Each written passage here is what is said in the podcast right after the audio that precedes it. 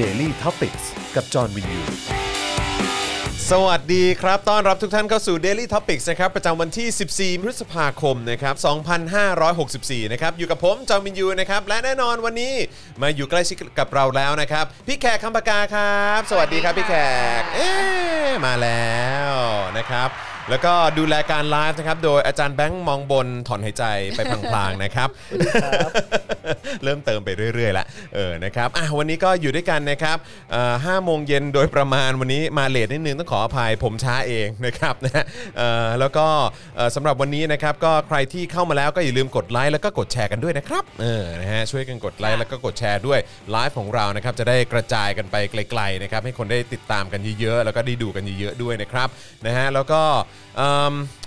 ใครที่อยากจะสนับสนุนพวกเรานะครับผ่านทางบัญชีกสิกรไทยก็ทำได้เลยนะครับ ค่ะ อ่าผ่านทางบัญชี 0698975539 หรือสแกน QR Code ก็ได้นะครับเออนะฮะคุณธีร ค่ะ พจน์หรือเปล่าบอกว่าพี่จอมไม่ได้มาเร็วมาเวลาปกติ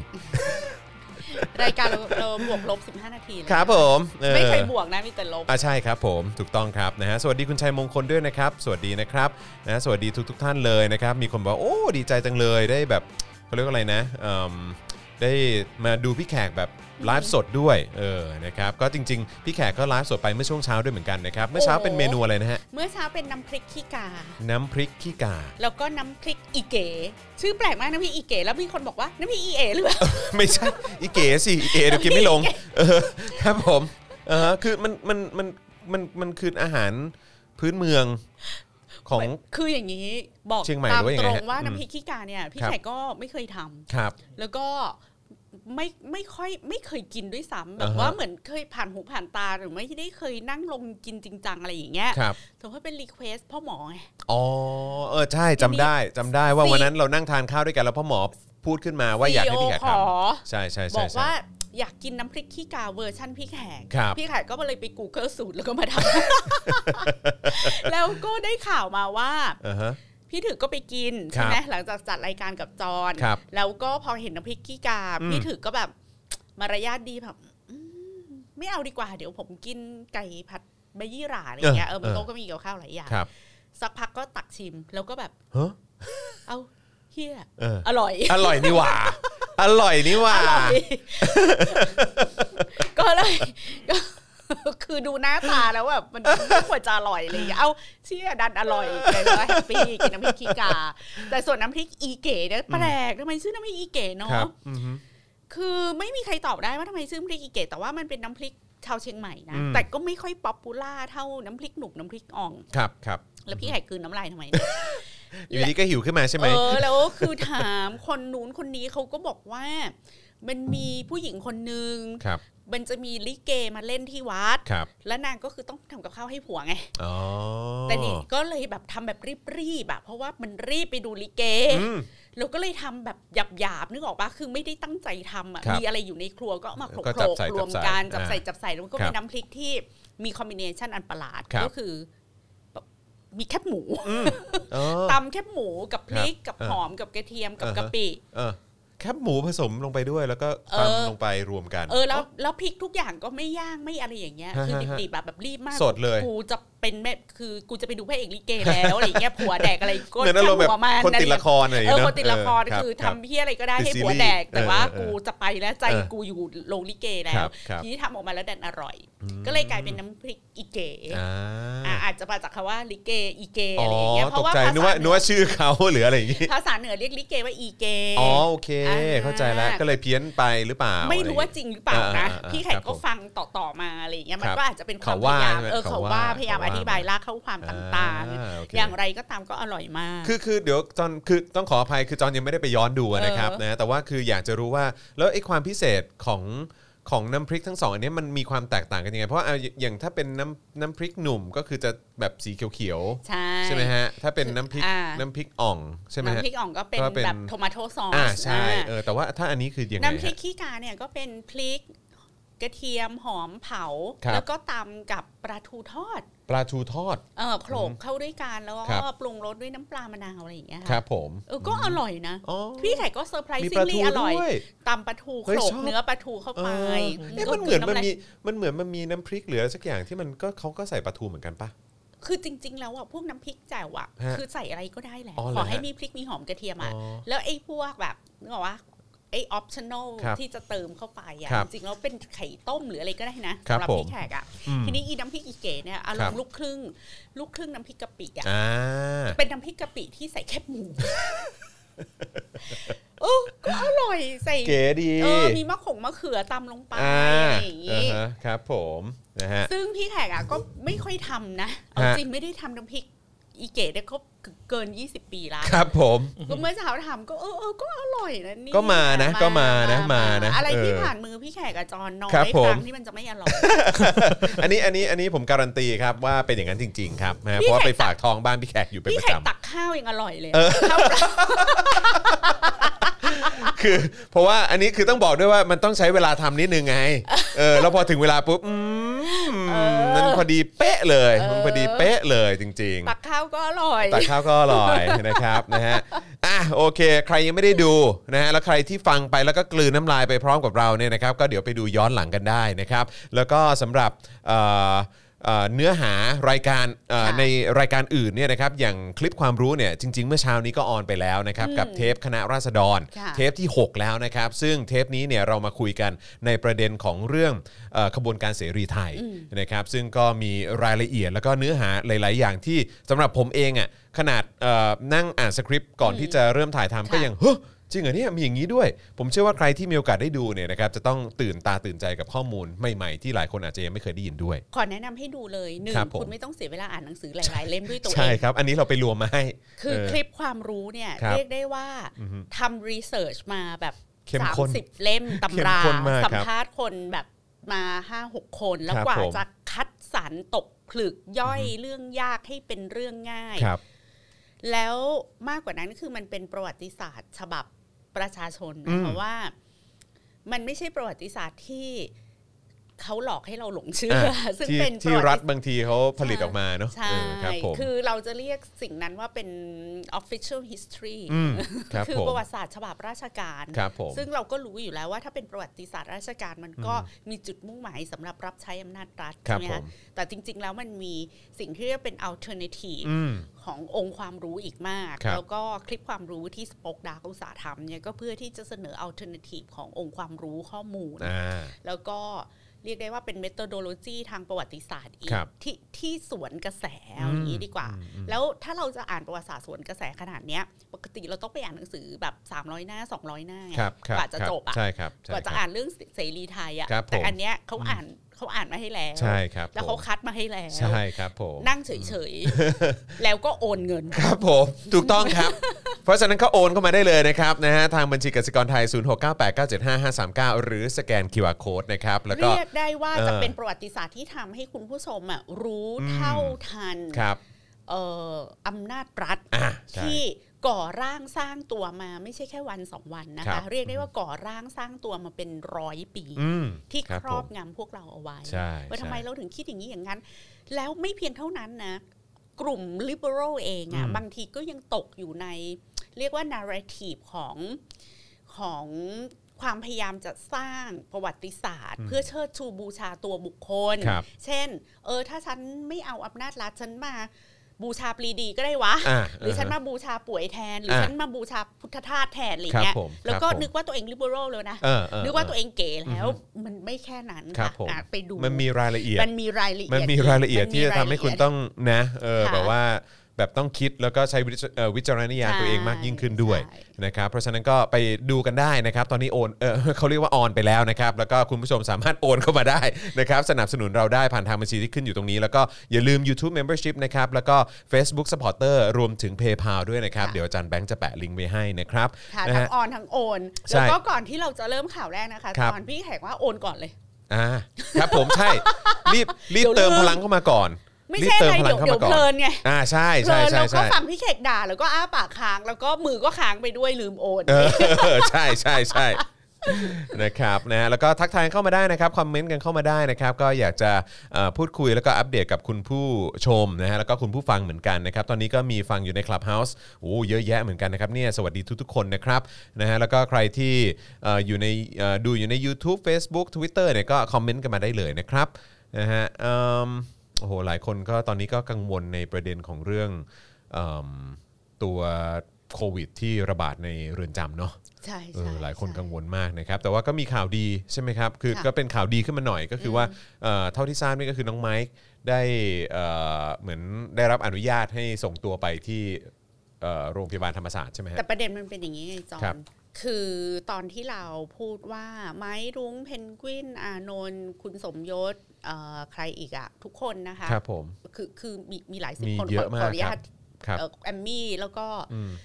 มีอีกหลายคนนะ และท่านอื่น และท่านอื่น ครั ๆ บ นะคะที่เราไฟกันว่า เฮ้ยพวกเขาอ่ะควรได้ออกจากคุก ค เห รับ ตุผลข้อที่หนึ่งก็คือ เขายังไม่ได้เข้าสู่กระบวนการพิจารณาคดี ๆ ครับ เขายังไม่มีบทลงโทษ ยัง ครั ไม่ บ มีการตัดสินว่าเขาผิดหรือถูก ดังนั้นสิ่งที่เราต่อสู้กันในเบื้องต้นก็คือเขาต้องได้รับสิทธิการประกันตัว อืม อันนั้นอะเฟสนั้นอะจบไปละ ครับ หมายว่าจบในแง่ของข้อถกเถียง ครับ แต่พอเป็นเฟสโควิดนะคะคุณผู้ชมมันไม่ใช่แค่ไม้ลุงเพนกวินแล้วไง อือฮึ พอเป็นเฟสโควิดอ่ะมันเป็นเรื่องสวัสดิภาพ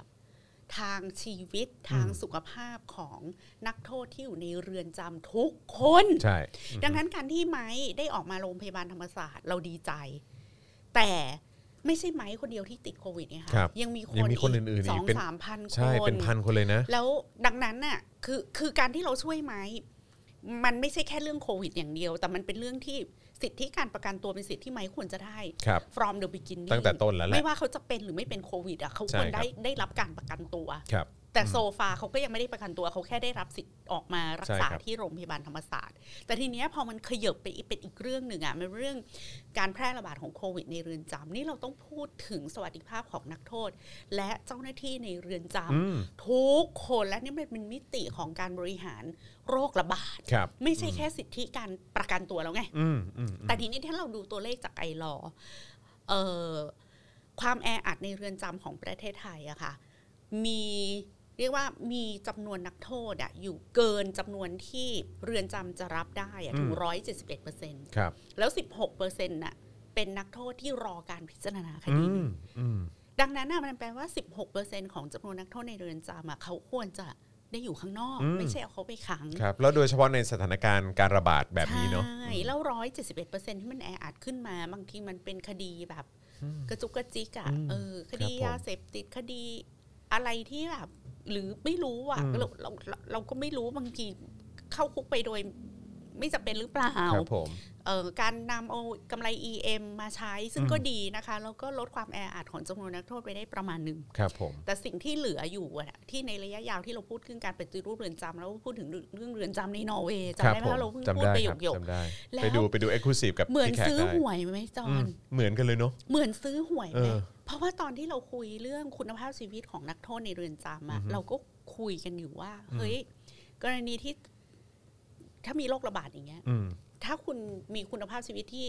ที่ที่ได้มาตรฐานในเรือนจำอะ มีสุขอนามัยอะไรต่างๆ ที่ดีเนาะอืม มันก็มันก็จะไม่มีปัญหาแบบ ใช่ ที่เราเผชิญอยู่กันตอนนี้ไง ใช่ใช่ถูกต้องครับ ซึ่งมันจะไปหักล้างกับความเชื่อของคนไทยจำนวนมากที่บอกว่า จะไปมีชีวิตที่ดีดีในคุก อืม เพื่ออะไร อืม เลย อย่าคนไป ครั อบ ยู่ในคุกมันก็ต้องจะไปอยู่สุขสบายก็ใช่ที่ มันเป็นคนที่ต้องได้รับโทษ เออมันต้องไป อืม อยู่ลำบาก ซึ่งเข้าใจหรือยังตอนนี้คนที่พูดจาแบบนั้นนะเข้าใจหรือยังคะ อืม ว่าทำไมเราจึงต้องให้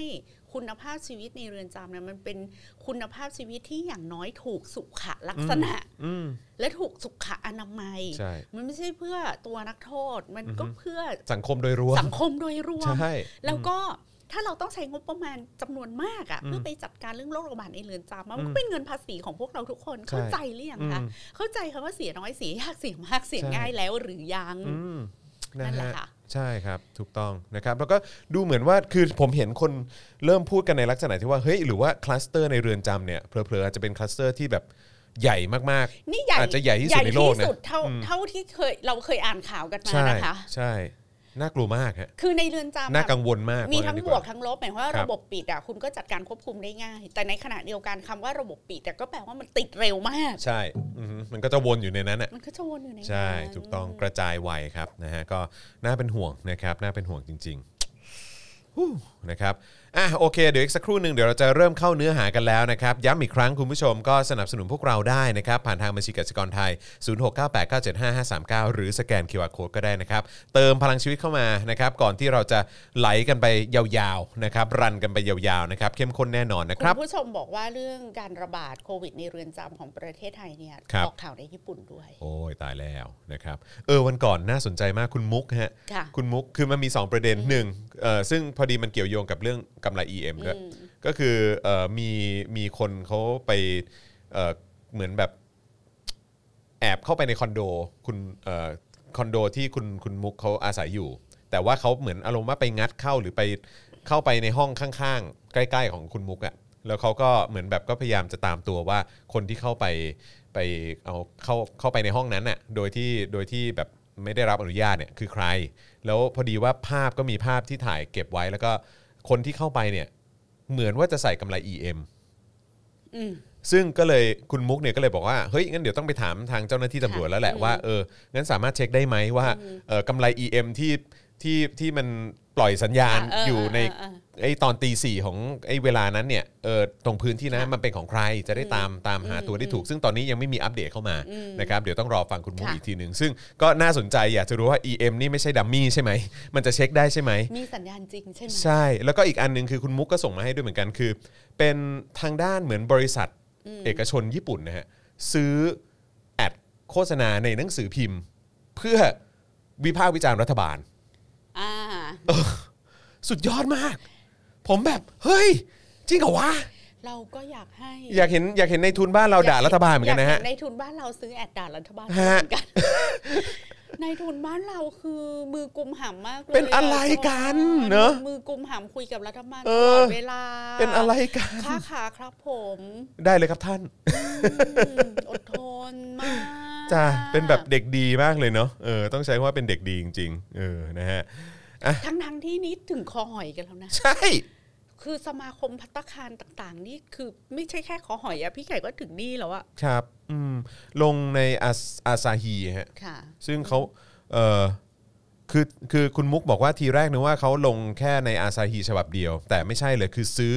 ซื้อแอดเนี่ยสามฉบับเลย บริษัทมีชื่อว่าทาคาระจิมา ค่ะ จิเอ่อทาคาระจิมาชะเออนะครับ ซึ่งก็เออเป็นบริษัทนิตยสารแฟชั่น ยอดขายอันดับต้นๆ เผยแพร่โฆษณาที่มีข้อความถึงรัฐบาลนี้ในหนังสือพิมพ์ถึง 3 ฉบับ ก็คืออาซาฮีโยมิอุริ และนิฮนเคเซหรือนิเคนั่นเองนะครับ ค่ะ โดยให้ความเห็นว่า 1 ปีที่มาผ่านมาแล้วเนี่ยเราต้องเผชิญกับโควิดใช่ไหมฮะและความอดทนของประชาชนมีขีดจำกัด เมื่อเห็นการจัดการแบบนี้เราจึงคิดว่าเราควรส่งเสียงเตือนไป เตือนออกไป ในฐานะบริษัทโฆษณาที่มีหน้าที่สื่อสารถึงสังคมฮะ เดี๋ยวนี่ นี่ขนาดนี่ขนาดญี่ปุ่นนะยังรู้สึกว่าดีลแบบแย่เลยอะ อยากจะบอก ครับ แก่บริษัทนี้ว่า ครับ ขนาดญี่ปุ่นซึ่งเมื่อวานน่ะก็มีคนไทยซึ่งแต่งงานกับคนญี่ปุ่น แล้วก็เหมือน ครับ มีร้านขายของที่ระลึกอะก็ ครับ เพิ่งได้รับเช็ค อืม สองล้านเยนจาก สองล้านเยน ได้รับเช็คถึงบ้านโดยไม่ได้ไปร้องขออะไร ก็แบบขอแบบเราขอโทษที่ทำให้คุณน่ะต้องปิดร้าน เออ แล้วก็เงินเนี้ยก็เป็นเงินชดเชยที่คุณต้องปิดร้าน ขนาดรัฐบาลเขาทำอย่างนี้ยังมีบริษัทนะคะ ซื้อแอด ด่า ด่า ครับ รัฐบาล สามฉบับด้วยกันนะ ซึ่งเอาเข้าจริงอ่ะมันก็เป็นเรื่องปกติ เอ ปะ อ ตอนแต่เรา เออ อ อ ยู่ในประเทศไทยเราอยู่ในประเทศที่ผิดปกติ ใช่ครับผม ผมใช้คำว่าวิปริตเลยฮะ เออ pervert อะ เออใช่สังคมวิปริตฮะเออประเทศเนี่ย เออประเทศเรามัน pervert ถึงขั้นที่เราเรารู้เรากลัวที่จะวิจารณ์รัฐบาล เรากลัวที่จะวิจารณ์นายกเรากลัวที่จะวิจารณ์ศูนย์บริหารโควิดอย่างเงี้ย ใช่อือฮึ กระอักกระอ่วน ถูก ที่ ต้ จะ อง พูดถึงแล้วก็บรรดานักธุรกิจที่ตอนนี้วิกฤตอะเจาะคอหอยก็คืออทำได้แค่นั้นน่ะ อืม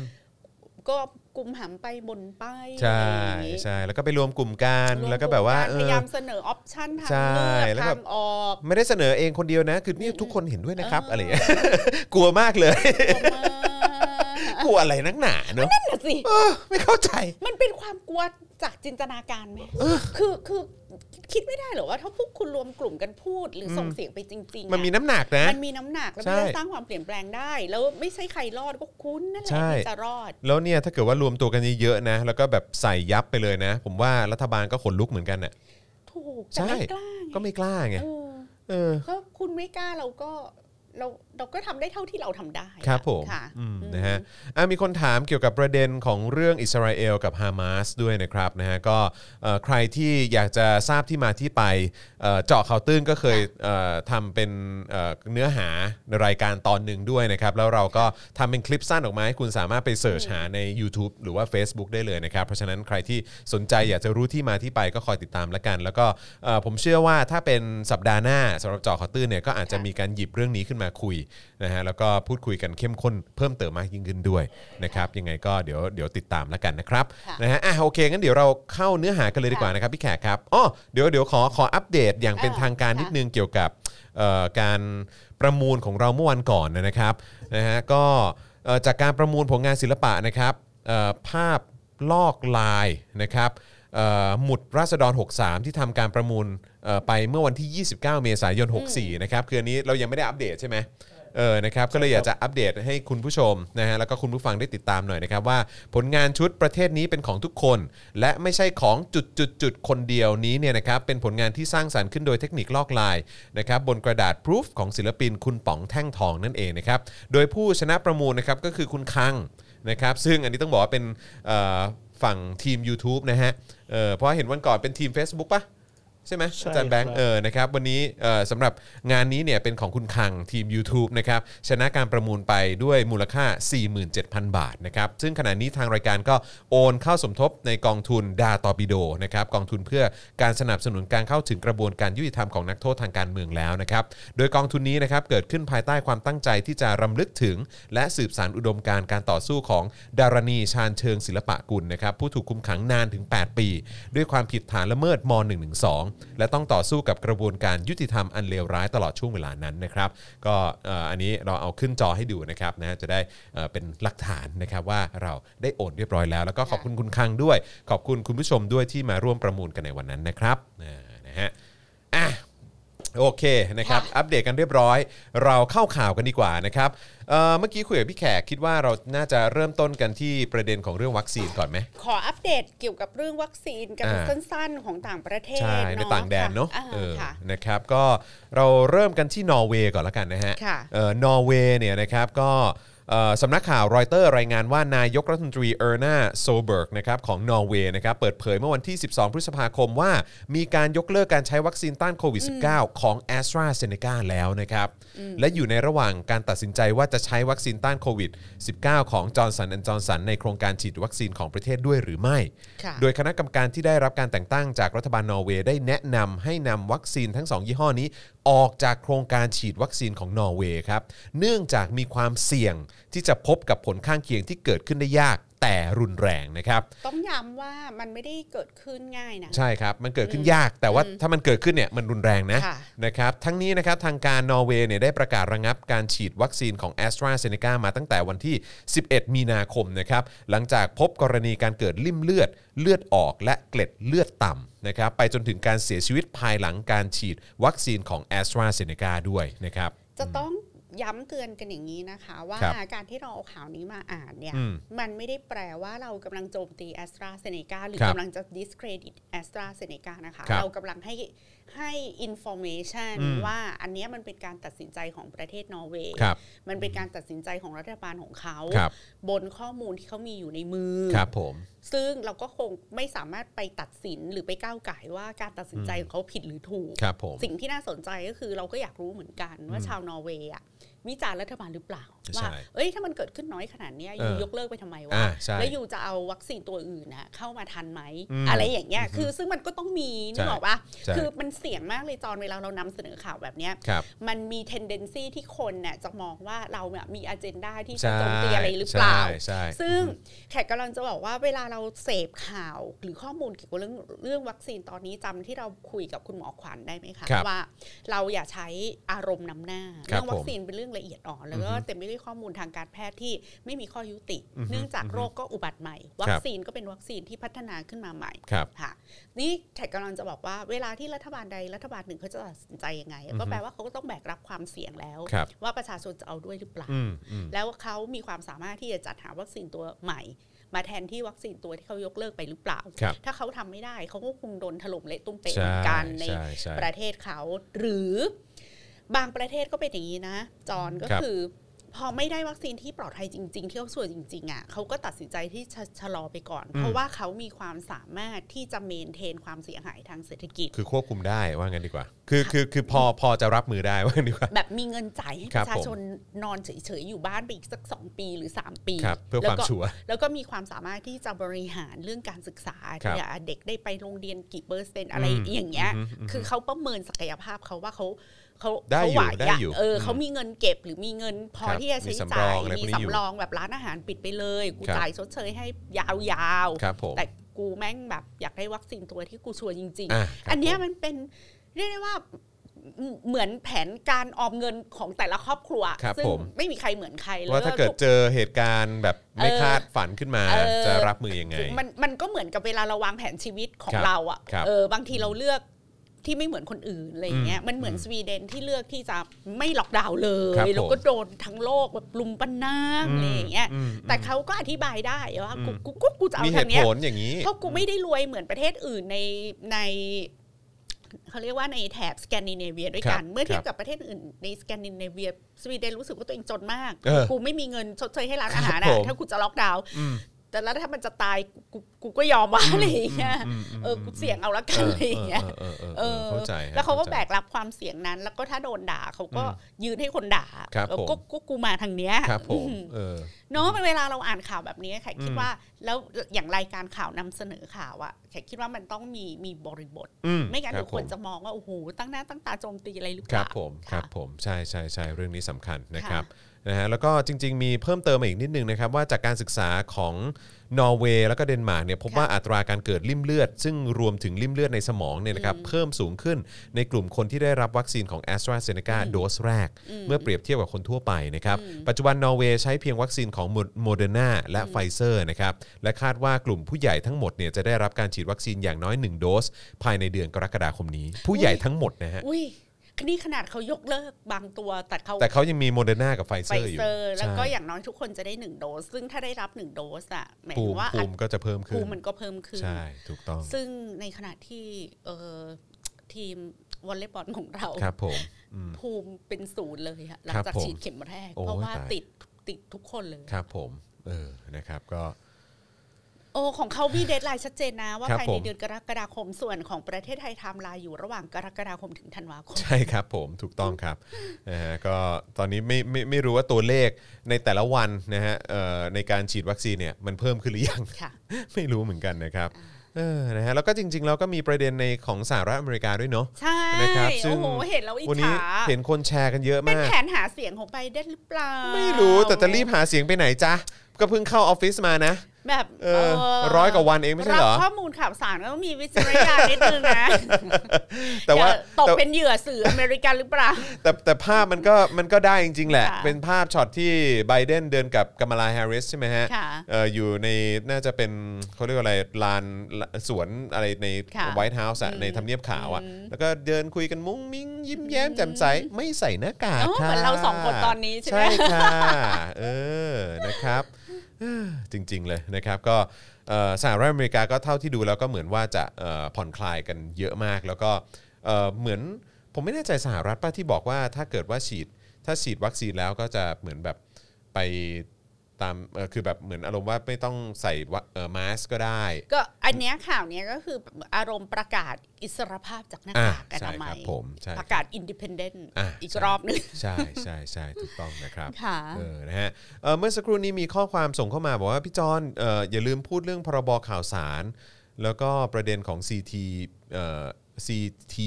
เอ้ยอะไรนะ CPTPP เออด้วยนะ โอ้ ซึ่ง CPTPP เป็นอะไรที่ซั ซึ่ บ ง ซ้อนควร ซึ่ง จะเอาผู้เชี่ยวชาญมา ใช่ คุย ซึ่งซึ่งตัว CPTPP เนี่ยเออจริง ๆ แล้วพูดไปเมื่อวันก่อนแล้วนะครับนะฮะแต่ว่าเดี๋ยวเดี๋ยวถ้ามีโอกาสเดี๋ยวจะมาขยี้อีกนะครับ จะเน้นอีกแล้วกันนะครับ เดี๋ยวไม่แน่อาจจะเอาไปใส่ในเนื้อหา Daily Topics หรือเจาะข่าวตื้น พี่ ด้ว แข ย กคิดว่ามีโปรกับคอนน่ะควรจะเอามาพูดทั้งสอง ใช่ ฝั่งเพราะว่าอย่าง ใช่ ตัวพี่แขกเองอ่ะพี่แขกรู้ไม่รู้สึกว่ามันเสียหายอะไร อ่าครั เอบ อ ผม พี่แขกรู้สึกดี อ่า เซ็น โอค เนี่ยได้เซ็นเนี่ย เออ ดี อ๋อ ดีกว่า ครับ ไม่เซ็น ผม สำหรับพี่แขกนะซึ่ง ครับ อาจจะผิดก็ได้ ครับผม มันก็เหมือนแบบ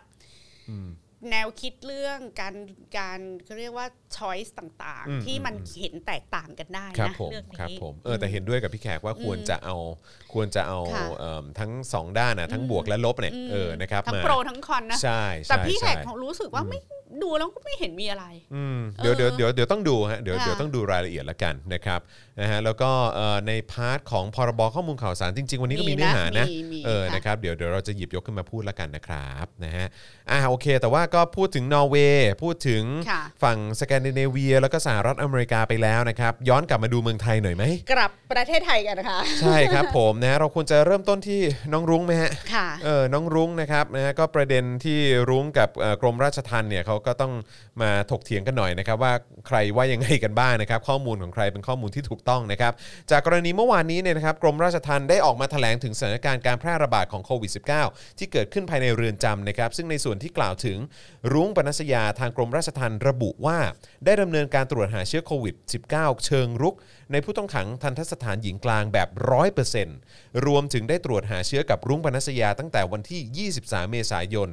64 นะครับ โดยผลตรวจออกมาเป็นลบ ไม่มีเชื้อโควิดแต่อย่างใด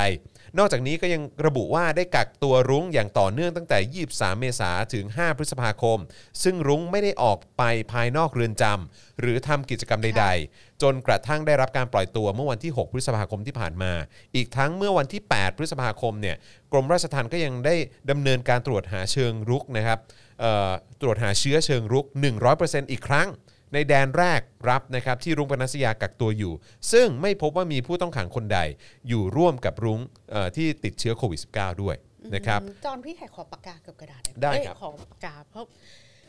พี่แขกจะต้องสับสนเรื่องวันที่หนัก อ่าม ากะ ใช่ก็คือ ขขอจดวัน ใช่ ที่นิดนึงนะคะ ก็คือก็คือทางกรมราชทัณฑ์เขาบอกว่ากักตัวรุ้งตั้งแต่ 23 เมษาถึง 5 ค่ะ พฤษภาใช่ไหมครับ อืม นะฮะแล้วก็พอวันที่ 6 เนี่ยเอ่อก็รุ้งก็ถูกได้รับการปล่อยตัว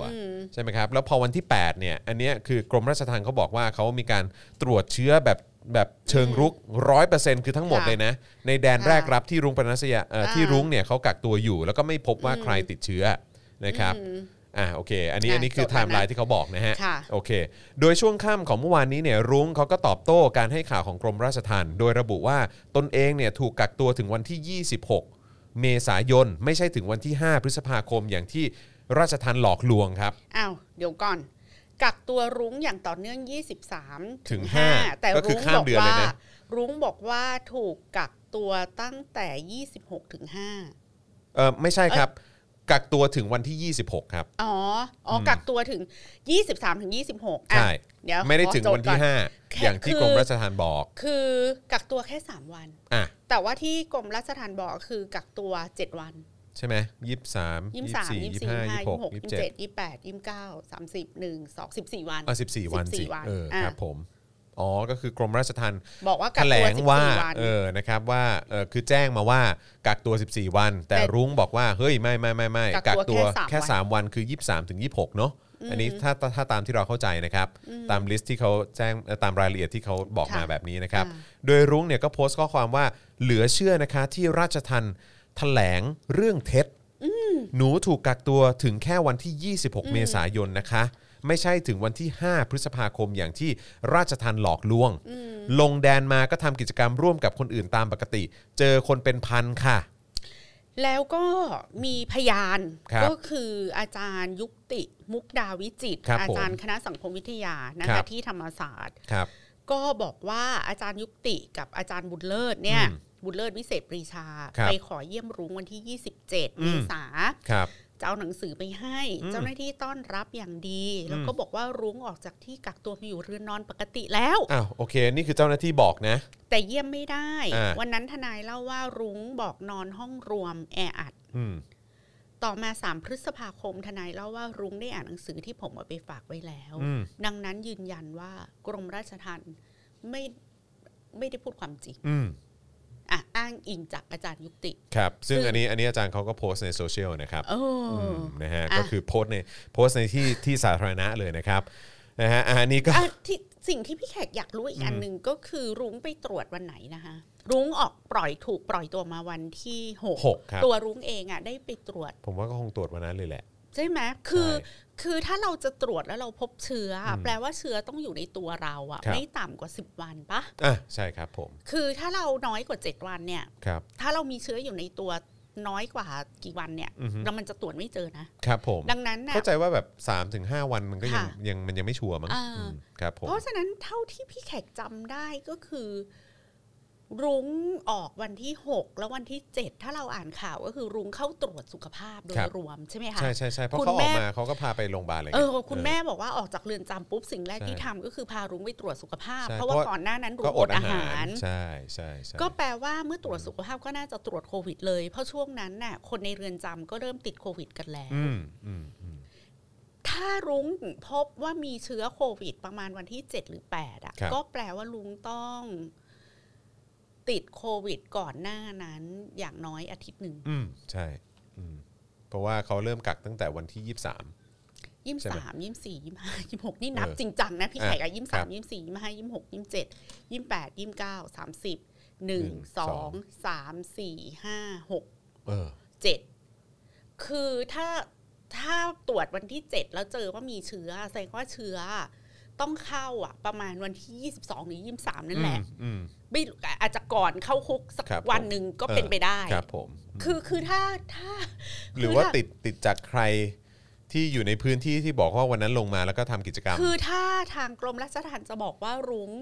อือฮึ น่าจะติดเชื้อโควิด จากข้างนอก จากข้างนอก แต่ก็ จาก พูด ข้าง ไม่ นอก ได้ เพราะว่าเขาตรวจแล้วไงเขา อ่า ตรวจ ใช่ รุ้งก่อน ใช่ เพราะว่าเขาตรวจรุ้งวันที่ เขาตรวจวันที่ที่บอกว่าเป็นแบบเชิงรุกใช่ไหมฮะ อืม เออก็ ต ง รวจหาเชื้อกับรุ้งวันที่ เนี่ยแห ยี่ ละคสิรับบ สาม ใช่ครับผม ถ้าวันที่ยี่สิบสาม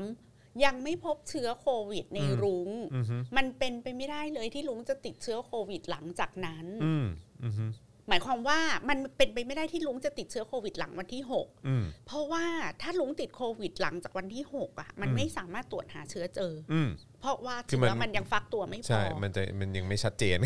เอา เออ เอาข้อที่จริงแค่นี้ก็พอไหม ครับผม ว่ามันไม่ได้เช็คยากเลยนะ อืมอืม ว่าคุณไปติดโควิดช่วงประมาณวันที่เท่าไหร่อะ อืมอืมอืมใช่ใช่ใช่แต่ก็แปลกใจแหละครับว่า คือคือคือยังไม่ต้องเรื่องติดโควิดก็ได้นะ ค่ะ พี่แขก แต่คือแบบว่าคือผมว่าแค่แค่ตรงรายละเอียดที่บอกว่า เออ ให้กักตัว 14 วันเนี่ย ค่ะ คือมันก็ไม่ตรงกับกับข้อเท็จจริงที่หรือว่าเอ้ยไม่ไม่ตรงกับ อืม สิ่งที่รุ้ง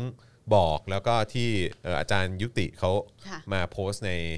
พื้นที่สาธารณะแล้วแหละ อ่า เออคือแบบนี้คือแปลว่ามันมันมันไม่ตรงกันแล้วนะ ทีเนี้ยคุณอนุทินน่ะก็ออกมาพูด ซึ่งพี่แขกก็คิดว่า อืม เขาพูดได้ค่อนข้างดีในแง่ของหลักการ ครับ ก็คือบอกว่าก็เป็นเรื่องที่น่าเสียใจที่ อืม มีการติดโควิดในในเรือนจ ครับ ำแต่ว่าเนื่องจากมันเป็นสถานที่ปิดนะ มันน่าจะควบคุมได้ไม่ยากหรอก เดี๋ยวจะใช้ factory quarantine แบบ อืม ที่ใช้กับเอ่อสมุทรสาคร ครับ นะคะ factory quarantine ก็คืออะไร คัดแยกระดับอาการของผู้ป่วย อืม กลุ่มที่ติดเชื้อแต่ไม่มีอาการเนี่ย ครับ ก็ต้องกักตัว 14 วัน อืม กลุ่มที่มีอาการปานกลางเนี่ยก็มอบให้โรงพยาบาลราชทัณฑ์ดูแล อืม แล้วกลุ่มอาการหนักเนี่ยเออกระทรวงสาธารณสุขอะจะรับช่วง ครับ มาดูแลเอง ครับอือฮึ ทีนี้สิ่งที่เราอยากรู้ก็คือเออหลักการของคุณอนุทินน่ะถูกต้องเป๊ะหมดนะคะ โดยโลจิสติกอะไม่มีอะไรผิดเลย แต่สิ่งที่ประชาชนน่าจะต้องรับรู้และโดยเฉพาะอย่างยิ่งญาติของผู้ต้องขังในเรือนจำก็คือ มีผู้ติดเชื้อทั้งหมดกี่คน อืม มีผู้ติดเชื้อที่ไม่มีอาการกี่คน ครับ แล้วเอาเขาไปไอโซเลตที่ไหน ครับ อ่ะ ม กลุ่มคนติดเชื้อไม่มีอาการเนี่ยทางเรือนจำดูแลเขาอย่างไร ครับ ดูแลอย่างถูกต้องหรือเปล่า ครับ ไม่ใช่เพราะว่าสิ่งที่ที่เราอยากรู้ว่าดูแลอย่างถูกต้องหรือเปล่าอะไม่ใช่ว่าเราห่วงนักโทษอะไรนักหนานะคือเราห่วงว่ามาตรการควบคุมโรคของเราจะได้ผลหรือเปล่า ะ ขอ ใช่ งคุณน่ะ ใช่ จะได้ ใช่ ผลหรือเปล่า ใช่ อันนี้ก็เป็น ใช่ สิ่งที่ประชาชนควรจะได้รู้ ครับผม อ่ะ อืม ก็ควรจะให้รายละเอียดกับเราถูกไห บ ม อก คะ สิอืม เออ ม มีกลุ่มที่ไม่มีอาการที่ต้องกักตัว 14 วันเนี่ย คุณกักตัวเขาอย่างไร สภาพสภาพความเป็นอยู่เขาอะอึจากไม่มีอาการเดี๋ยวถ้าสภาพความเป็นอยู่ไม่ดีอะมัน ครับ ก็จะลามไปมีอาการนะ ใช่อือฮึ แล้วกลุ่มอาการปานกลางที่ได้รับการดูแลโดยโรงพยาบาลราชทัณฑ์เนี่ย กลุ่มอาการปานกลางมีกี่คน โรงพยาบาลราชทัณฑ์มีกี่เตียง มีเจ้าหน้าที่กี่คน รับไหวหรือเปล่า รับไหวหรือเปล่า อืม ที่อยากรู้ก็ไม่ใช่จะประนามอะไร อืม ก็จะได้รู้ว่าถ้าไม่ไหว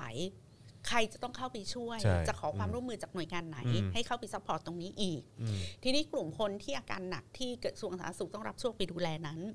มีกี่คนเอาไปดูแลที่ไหนอย่างไรกำลังคนพอไหมอะไรไหมคืออรายละเอียดแบบเนี้ยเนาะ อืมอืม มันมันมันไม่เหลือบักว่าแรงที่จะบอกเราปะ ใช่แล้วก็เอิ่มที่วันก่อนโตโต้เขาออกมาบอกใช่ไหมฮะว่าโอ้โหแบบตอนที่เขาโดนตอนที่ที่ยังไม่ได้รับการปล่อยตัวเนี่ย ก็ ค่ะ ขนาดแบบว่าแมสยังไม่มีขายอ่ะ เออน่ะ คือคือเบสิกอะค่ะหมายความว่าการดูแลควบคุมโรคระบาดติดต่อแบบพื้นพื้นๆแบบไม่ต้องโควิดนะ หวัด อืม วัณโรค อืม ท้องร่วง ครับ หัด อืมอืม โรคผิวหนังฮ่องกงฟุต ครับ เอาเอาแค่เนี้ย อืม เอาเอาแค่นี้ให้ให้ Basic ก่อน ทำให้มันได้ดีอะแล้ว อืม โรคที่มันซับซ้อนรุนแรงเนี่ย มันก็จะไม่หนัก อืมอืม อย่างที่มันควรจะเป็น ครับอืม เออแต่ทำไมมันเป็นแดนสนธยาแล้วก็ทุกคนก็ดูเหมือนไม่อยาก เข้าไปไม่ จะ ได้ พูดเออไม่อยากจะพูด แล้วก็พูดกันครึ่งครึ่งๆกล ใช่ างๆ ข้อมูลมาก็ไม่หมด แล้วแขกเนี่ยประนิประนอมถึงขั้นสุดแล้วนะจอนแบบที่เราอยากรู้เนี่ย ไม่ใช่จะเอามาด่า ครับ จะได้เอามาช่วยกันคิด ใช่ ว่าจะทำยังไง แล้วไข่ก็มั่นใจว่าอย่างกระทรวงสาธารณเมื่อวานเนี่ยไข่ ครั เห็ บ นใจคุณอนุทินมากนี่เป็นครั้งแรกที่ไข่เห็นใจคุณอนุทินจ้ะ ครับ เพราะว่าพอมันเป็นเรื่องโควิดอะโฟกัสมันก็ไปอยู่ที่รัฐมนตรีสาธารณสุขใช่ไหม ครับ แล้วพออีกกทมเนี่ยมันเป็นโกโก้ครันช์ ขนาดเนี้ย ครับ อนุทินก็เลยต้องออกมาบอกว่าไอ้เรื่องสาธารณสุขกทมมันไม่ได้อยู่ในอำนาจของผม อ่า เออมึงไปด่ามึงช่วยด่าให้ถูกคน คือถ้าด่าก็คือให้ด่ากทมไปเลย อยู่ในภายใต้การดูแลของนายก อ๋อเอาสบคเหรอฮะ ใช่ค่ะ อ๋อก็ เพราะ ก็ ว่า ก็ใช่แหละเพราะเขาก็รวบทุกอย่างไว้ เพราะว่ากทมอ่ะจอนคมัน รับ มีทั้งโรงพยาบาลกทม ครับ มีมีโรงพยาบาลที่อยู่ในกระทรวงสาธารณสุขก็คือวชิระกับบำราศนาราดูนมั้ง ครับอือฮึ ที่เหลือมัน เห็น ก็เป็นโรงพยาบาลภายใต้มหาวิทยาลัย อ่ะ ซึ่งก็ไม่ได้อยู่ภายใต้สาธารณสุ ค ข รับ แล้วก็มีของกองทัพมีอะไรด้วย มีของทหาร ดั มีอะไรพวก นั้น นี้ด้วย อ่ะมันมันมีหลายภาคส่วนมาก ครับ ที่มันไม่ได้อยู่ภายใต้การบริหารหรือภายใต้อำนาจบังคับบัญชาของ อืม กระทรวงสาธารณสุ อื ข ม แล้วจะให้กู อืม ทำยังไงวะ อืมอืมอืม คืออันนี้คิดว่าอนุทินอาจจะพูด อาจ ไม่ จะ ในใจ อาจจะรู้สึกอย่างนั้นในใจ แล้วจะให้กูทำยังไงวะ ครับ แล้วสุ ผ ด ม ท้ายเขาก็เริ่มเขาก็พูดอะซึ่ง อืม พี่ใหญ่ก็ดีใจมากที่เขาพูดว่า อืม เออ ไปด่าให้ถูกคน อืม เขาไม่ได้พูดคำนี้หรอกนะ ครับ แต่มัผมนอ่านระหว่างบรรทัดแล้วมันได้ อืม แบบเนี้ย อือฮึ มันไม่ได้อยู่ในอำนาจหน้า คือ ที่ ถ้า ของผม ถ้าจะวิจารณ์เนี่ยก็ แล้ว เออ ไม่แล้วหนักกว่านั้นก็คืออะไรที่อยู่ในอำนาจของผมอะอะไร อ่าฮะ ที่กระทรวงสาธารณสุขดูแลเนี่ยจังหวัดอื่นนะเขาจบแล้วครับ อ่า เขาเรียบร้อยหมดแล้วครับ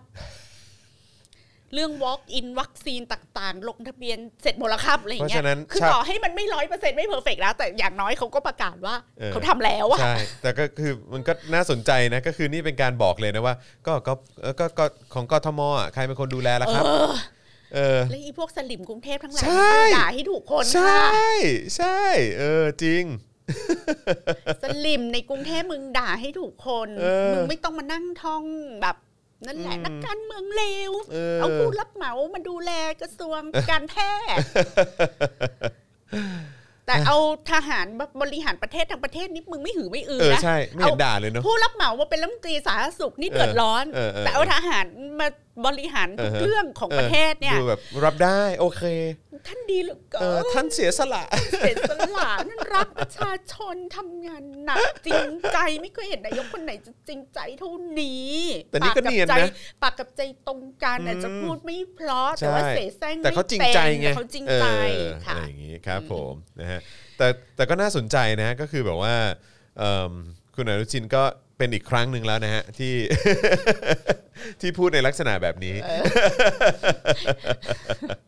เอาใจช่วยค่ะ จ้ะเ อยากจะให้ออกมาพูดเยอะๆค่ะ ครับผม ว่าอะไรเป็นอะไร ครับ ประชา ผม ชนจะอยู่เคียงข้างคุณ ค ถ้า รับ คุ ผ ณ ม พูด พูดเลย ความจริง พูดเลย เออ พูดเลยเออนะ ค่ะ จัดหนักจัดเต็มไปเลยนะครับงั้นเราเราเราจะพูดถึงเอกสารที่หลุดออกมาด้วยไหม ค่ะ ฮะ ควร พี่แขก พูดนะ นะครับเออ ค่ะ คือวันนี้ไอรอว์เขารายงานว่าเขาไปเจอเอกสารราชทันตั้งแต่วันที่ 29 เมษายน ซึ่งมีเจ้าหน้าที่ราชทันติดเชื้อโควิด -19 เนี่ยจำนวน 77 คนครับ แล้วก็ โอ้เยอะนะ ใช่ครับ แล้วก็มีผู้ต้องขังติดโควิด 575 คน ในเรือนจำ 19 แห่งนะครับ อันนี้คือตั้งแต่วันที่ 29 เมษายนนะครับ โดยไอรอระบุว่าจากการสืบค้นข้อมูลเนี่ยพบว่าวันที่ 30 เมษายน อธิบดีกรมราชทัณฑ์ทำหนังสือเวียนถึงผู้ว่าราชการจังหวัด และผู้และผู้บัญชาการเรือนจำต่างๆ เรื่องเออขยายระยะเวลางดเข้าเยี่ยม ตอนหนึ่งเนี่ยระบุว่าจากสถานการณ์การแพร่ระบาดของโควิด -19 เนี่ยนะครับพบผู้ป่วยยืนยันสะสมจำนวน ฮะ อ๋อโอเค ค่ะ 63,570 ราย และผู้เสียชีวิตจำนวน 188 ราย อันนี้คง น่าจะพูดถึงโดยรวมนะครับ ในส่วนของกรมราชทัณฑ์พบผู้ติดเชื้อในส่วนกลาง กรมราชทัณฑ์เรือนจำและทันทสถานจำนวน 19 แห่งประกอบด้วยเจ้าหน้าที่ราชทัณฑ์77 ราย และผู้ต้องขัง 575 ราย โดยระบุด้วยนะครับว่าเป็นข้อมูลณวันที่ 29 เมษายน 2564 นะครับ โอ้แล้วมันประเด็นมันอยู่ตรงไหนคะจอน นะฮะคือตัวเลขเนี้ยมันสวนทางกับเอ่อการรายงานสถิตินะครับแล้วก็สถานการณ์การแพร่ระบาดของผู้ต้องขังที่ถูกเผยแพร่ออกมาในช่วงเวลาดังกล่าว อ้าวแปลว่าสิ่งที่พูดกับสาธารณชนกับสิ่งที่คุยกัมันนขั เอ ด งในองค์ก กั ร นไง มันไม่ตรงกันเนาะ เออผมไม่รู้ว่าเขาคือข้อมูลเขาส่งกันไม่ครบเหรอครับ หรือว่าอะไร เออ พูดพูดกันเองอีกอย่างหนึ่ง เออ พูดกันในครอบครัวอีกแบบหนึ่ง ครับผมแต่ว่า ความในอย่านำออกความนอกอย่านำเข้าอย่าง แต่ นี้เหร ที่ อ ส่งออกมาก็เป็นอีกเรื่องหนึ่งอะเนาะ ค่ะ นะครับซึ่งนับแต่นับตั้งแต่มีข่าวการระบาดนะฮะในเรือนจำครั้งแรกนะครับในวันที่ 2 เมษายน ที่เรือนจำจังหวัดนราธิวาสนะครับตามมาด้วยวันที่ 12 เมษายน ในเรือนจำกลางเชียงใหม่ แล้วก็ในเรือนจำพิเศษกรุงเทพจนถึงวันที่ 29 เมษายนนะครับมีผู้ต้องขังติดเชื้อไปแล้วอย่างน้อย 462 คน ในเรือนจำสามแห่งครับ ค่ะ นะฮะในส่วนของเรือนจำพิเศษกรุงเทพเนี่ยระบุว่าเมื่อวันที่ 25 เมษายนนะครับกรมราชทัณฑ์รายงานตัวเลขผู้ติดเชื้อในเรือนจำมีจำนวน 10 คนนะครับแบ่งเป็นเจ้าหน้าที่ราชทัณฑ์1คน แล้วก็เป็นผู้ต้องขัง 9 คน แล้วหลังจากนั้นเนี่ยก็เอ่อไม่เคยรายงานตัวเลขผู้ติดเชื้อต่อสาธารณะอีกครับ ความมันมาแตกตอนที่ผู้ต้องขังคดีการเมืองอะ ใช่ ทยอย ครับ ติดเชื้อ ผม ต่อเนื่องแล้วก็นำไปสู่คำถามถึงสถานการณ์การ ครับ แพร่ระบาดของโรคโควิด -19 ในเรือนจำ ถูกต้อง นะะ ครับผม ก็เลยทำให้กรมราชทัณฑ์ต้องรายงานตัวเลขผู้ติดเชื้ออีกครั้งในวันที่ 12 พฤษภาคม ครับ เอ่อเป็นผู้ติดเชื้อในเรือนจำทั้งหมด จาก 400 กว่าคนนะมันกระโดดมาที่ 2,835 คน พรวดขึ้นมาเลยครับ คำถามก็คือ ถ้าเกิดว่านักโทษในเรือนจำที่ไม่ได้อยู่ในสปอตไลท์ของสังคม เราต้องเราต้องยอมรับว่าเอ่อนักโทษการเมืองเนี่ยเป็นคนที่เป็นผู้ต้องขังที่อยู่เป็นที่สนใจและอ ครั ยู่ บ ในสปอตไลท์เพราะว่าเราคนจำนวนหนึ่งก็รู้สึกว่าเขาไม่ได้เป็นนักโทษเขา อืม เขาไม่ได้เป็นผู้กระทำความผิดทางกฎหมายค่ะ ครับอือฮึ ดังนั้นน่ะมันก็จะมีเขาเรียกว่ามีแอคทิวิตี้มีกิจกรรมเคลื่อนไหวกับเรื่องนี้ตลอดเวลา ครับ ลองจินตนาการนะ อืม นี่ไม่รู้เป็นความผิดพลาดของรัฐบาลหรือเปล่า ครับ ลองจินตนาการว่า ถ้าพวกคุณน่ะ ไม่จับนักกิจกรรมเหล่านี้ไปอยู่ในคุกนะ อืม อีเรื่องโควิดในเรือนจำเนี่ยมันจะไม่มีใครรู้เลย ใช่อืม คุณจะสามารถเอาตัวรอดได้เนียนๆเลย ครับ นะ ผม แล้วเวลามีนักโทษตายในเรือนจำน่ะสังคมนี้เขาไม่สนใจหรอก อืม เขาก็รู้ว่าโจตายก็ได้ก็ดีแล้วอะไรอย่างเงี้ย มอืม คนไทยจะไม่แคร์จะไม่ เออ จะไม่รับรู้ ก็ทำทำบาปมาก็ แล้วแล้ว เออ นักโทษในคุกก็จะไม่รู้ว่าโลกภายนอกนั้นมีสิ่งที่เรียกว่าโควิดอยู่ ครับเพราะเขา ผม ไม่ได้ให้อ่านหนังสือหรือรับ ใช่ รู้ข้อมูลข่าวสา ครั ร บผม อะไรใช่ไหมคะอย่างที่คุณสมยศเขียน ครับ ดังนั้นน่ะคุณก็จะสามารถฝังกลบเรื่องการระบาดของโควิด -19 ไว้ในเรือนจำนั่นแหละ อืม จะไม่มีใครรู้อะไรเลย อืมอืม พลาดนั่นเนี่ย ครับผมที่ไปจับเขา พ อะ ลาดนะเนี่ย เออ ที่ ไปจับเขาไง เอาพวกนักกิจกรรมไปเข้าคุกเนี่ย ครับผม พลาดจริง เขารู้อะไรมา คือ มัน เขารู้โลกรู้ฮะ อะไรเวอร์วะ ค ใน รับผม การทำงานของคุณ ใช่ มันก็เลย มันก็เลยถูกเปิดโปงออกมาโดย ใช่ ปริยาย ซะอย่างนั้นเลย ซะอย่างนั้น อย่างนั้นเลยนะครับอืม ว่าแย่จัง แหม่นะครับ ไม่ ครับ น่าเลย ไม่รู้ว่าเป็น backlash หรือเปล่า อืมนะครับ ซึ่ง เราไปลงเอยตรงนี้ได้ ซึ่ ไง ง เนี่ย ซึ่งก็ต้องบอกตู่ว่าเออ อันเนี้ยก็เห็นไหมล่ะ มันก็ เห็น กระไหมทบไป ล่ะ ถึงตู่อยู่ดีนะ เอมอถ้า ครับผม คือบางทีอ่ะเอาเข้าจริงนะว่าจอนในโลกเนี้ย เวลาที่คุณทำในสิ่งที่ไม่ถูกต้องนะซ้ายก็ไม่ถูกขวาก็ไม่ถูกหรอก ครับผม คุณบริหารจนเอ่อคุณพยายามจะปกปิดข้อมูลเรื่อง อืม การระบาดโควิดในเรือนจำอ่ะมันก็เป็นเรื่องผิด อืม คุณเอานักกิจกรรมทางการเมืองไปติดคุกก็เป็นเรื่องผิด ใช่อือฮึ ไม่ว่าคุณจะทำอะไรอะถ้าคุณไม่ทำในสิ่งที่ถูกอะท้ายที่สุดอะต่อให้คุณเลือกทำแค่อย่างใดอย่างหนึ่งอะคุณก็ต้องเดินไปสู่จุดที่เขาจะชี้หน้าคุณว่ามึงผิด ใช่ อยู่ดี ใช่แล้วถึงจะแบบว่ายืมมือคนอื่น หรือว่าจะไป อืม สั่งให้คนอื่นทำแทน หรือว่าเออโยนให้คนอื่นไปทำแทน เออ แต่ท้ายสุดมันก็จะวนกลับมาถึงคุณอยู่ดีแหละครับ เออและท้ายที่สุดโลกก็จะรู้ว่าสิ่งที่คุณทำอะ อืม เหนือก็ไม่ถูกใต้ก็ไม่ถูกสัก อืม เรื่องหนึ่งเลยเนี่ย ใช่ นี่คุณการันบอกว่าตั้งแต่เรื่องผ้าอนามัยครั้งที่แล้วแล้วนะ อืม ใช่ไหมฮะเออ แต่เรื่องผ้าทำไมยนี่ยาวนานมากจอน เออ พี่ แต่ไหน ข แต่ ก ไร อะ แล้วเนาะอืม พี่แขกอะรู้จักกับนักเขียนที่เขาทำสารคดีเกี่ยวกับชีวิตคนในคุก ตั้ง ครับ แต่แบบ ยี่สิบห้ายี่สิบหกปีที่แล้วใช่ไหมคะจ ครั อบ น ตอนนั้นน่ะสิ่งที่ทำก็คือหาผ้าทำไมยเข้าเรือนจำ อืม ดังนั้นอีปัญหาผ้าทำไมยเรือนจำนี้ไม่ได้เพิ่งเกิดขึ้นนะครับ ผม เขาก็บอก ตั้งนานแล้วก็ยังเป็นอ เขา ยู่ ก็ เนาะ บอกพี่แขกว่ามึงถ้ามึงอยากบริจาคอะไรอ่ะนู่นมึงไปซื้อผ้าทำไมยบริจาคให้นักโทษหญิง เอออ ม อืมโอ้โห แล้วก็เป็นสิ่งที่พี่คนเนี้ยเขาก็รู้สึกว่าเขาเอ่อเขียนสารคดีเรื่องคนในคุกเขาก็เลยแบบเขียนสารคดีเขียนหนังสือแล้วก็ได้เงินได้ทองอะ่ะเขาก็รู้สึกว่ามันเหมือนเราได้เงินมาจากความชะตากรรมของคนอื่นนะเนาะเขาก็เลยอยากจะ pay back แล้วก็คิดแบบคนไทยด้วยไง แบบแบบเหมือนต้องคืนนะ อืม ต้อง อืม เขาก็เลยจะมีกิจกรรมการกุศลในเรือนจำต่อเนื่องตลอคดรับ ชีวิตเขา อ่า อ่าและสิ่งที่เขาทำตลอดก็คือเนี่ยค่ะ ขอให้เราช่วยบริจาค โอ้ ผ้าอนามัย เอ้ยจนทุกวันนี้เนอะ ค่ะ จนทุกวันนี้ก็ยังไม่ดีขึ้นนะฮะนี่มันคืออะไรเนี่ย แล้วก็ผมแปลกใจมากเพราะว่า 7 ปีที่ผ่านมานี่ผมก็นึกว่าลุงตู่เขาจะปฏิรูปหมดแล้วนะ ค่ะ ค่ะ ปฏิรูปเฮโรอีนให้เป็นแป้งไง เอ คะ อครับผมนะฮะอ่ะโอเค เดี๋ยวเราไปต่อกันที่ประเด็นไหนดีนะครับเพราะว่าจริง ๆ แล้วเราก็จะที่มีอยู่ตอนนี้ก็จะมี ไปเร็วๆเรื่องเอ เอ อ อ มี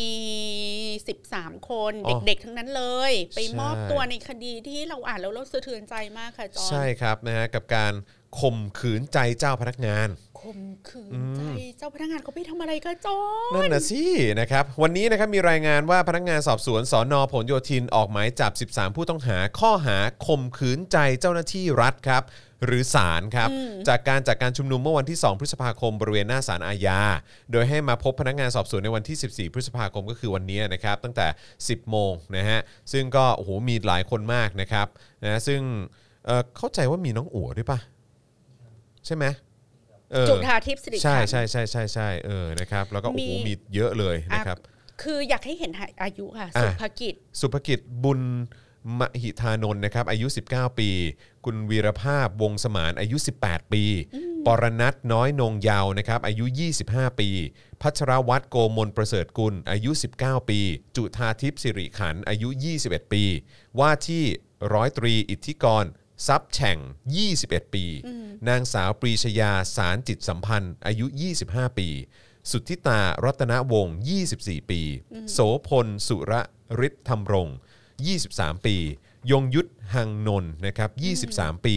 สรันอนุรักษ์ปราการ 21 ปี ชนกันเคืองไม่หาย 19 ปีครับ และชาติชายแกดำนะครับ 37 ปีครับ อายุเยอะสุดคือ 30 แต่อายุ 18 18 19 20 19 21 กันนั้น ใช่ เลย ครั ค่ะ บ คุณ ทั้ ผู้ช ง ม นั้นเลยครับ เพราะว่าเด็กคนเด็กเราเนี้ยนะคะ ไปข่มขืนจิตใจเจ้าพนักงาน และสารอืม และศาล ใช่นะครับ ทีนี้พอมันเป็นหมายจับแล้วเขาไปมอบตัวแบบนี้คือยังไง เข้าใจว่าเอ่อเขาก็จะไปฝากขังนะฮะ ค่ะ เออเห็นเห็นว่าเพราะว่าน้องอั๋วเขาก็ลงภาพว่าเขาอยู่ในรถที่เขากำลังถูกนำตัวไปฝากขังอยู่ด้วยนะครับเออนะก็ คง เดี๋ยว ต้องดำเนินเอ่อการเรื่องประกั เดี๋ น ยวต้อ ตั ง ว มีประ กั กัน นต่ ตัว อ กันต่อนะครับเอ้ย แต่ข่าวดีนะคะก็คือ ครับ ศาลอาญาอนุญาตให้ประกันตัวสมคิดศักดิ์ชัยฉลวย ซึ่งก็ลุ้นกันเนาะศา ใช่ ลจำเลยคดีล้อมรถควบคุมไม้เพนกวิน ใช่ใช่ ใช้หลักทรัพย์กันคนละ 25,000 บาท นี่คือติดคุกกันไปยาวเหมือนกันนะ ครับผม กว่าจะได้ประกันตัว อันนี้ก็เอออย่างกรณีของหลานชาเอ่อของคุณฉลวยเนี่ยหลานชายเขาก็บอกอย่างนี้นะคะ ว่าการไต่สวนดำเนินคดีในห้องพิจารณาคดี 912 โดยญาติของจำเลยทั้งหมดเนี่ยก็นั่งฟังการพิจารณาไต่สวนหน้าบัตรหลัง ครับ พร้อมกับจำเลยที่ร่วมฟังผ่านวิดีโอคอนเฟอเรนซ์จากห้องกักตัวในแดนพยาบาลราชทันที่ผู้ติดเชื้อ 30 คนอยู่รวมกัน และนั่นคือครั้งแรกในรอบ 2 เดือนกว่าที่ญาติได้เห็นหน้าจำเลย โอ้โห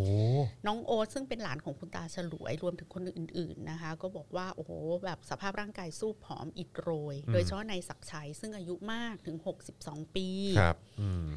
ค่ะ ตรงกับที่สื่อรายงานว่านายศักดิ์ชัยอ่อนเพลีย ครับ จนต้องนอนฟังการพิจารณาคดีบนตักของนายสมคิด โอ้ยตายแล้ว ไม่มีแรงแม้แต่จะตอบคำถามคณะของทนาย จน ครับ ต่อมาเจ้าหน้าที่เรือนจำได้เข้ามาในสถานพยาบาล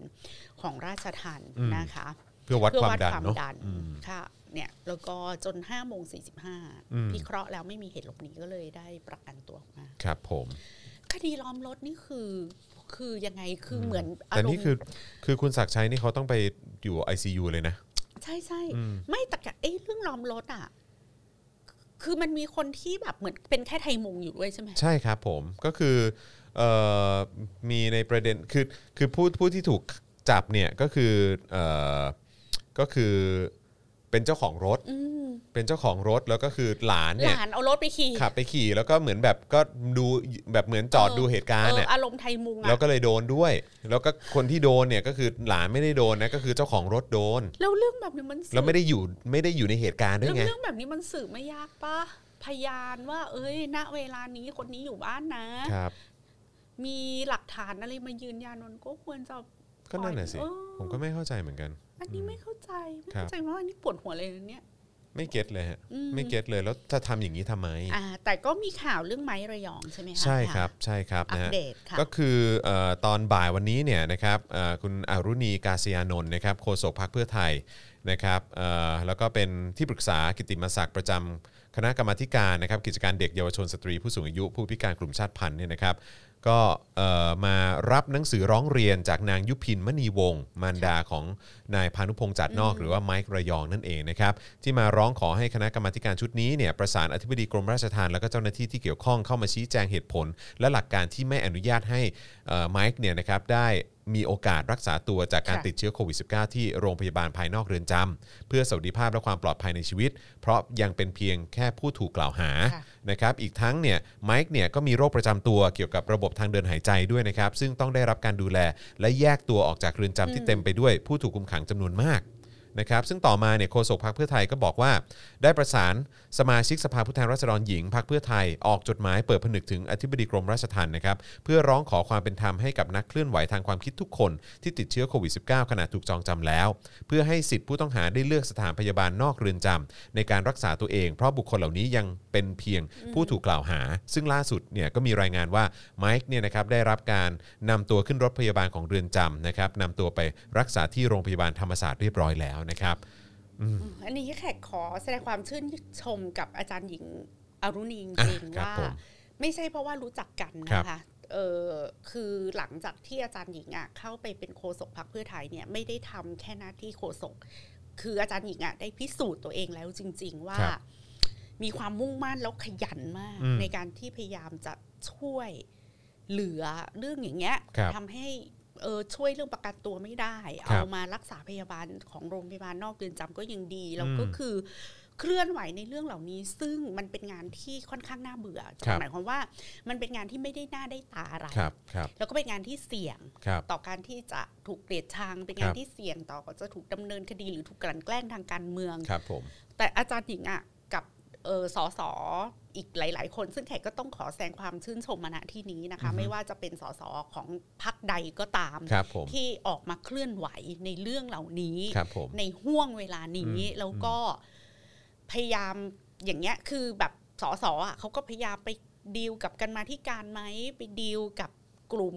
การเมืองในสภาไปดีลกับคือพยายามอะไรก็ได้ อืมอืม ตามช่องทางของเขาให้มันผ่อนหนักเป็นเบาอะ ค คื รั อบ งานเขามันอาจจะไม่ได้ radical แบบ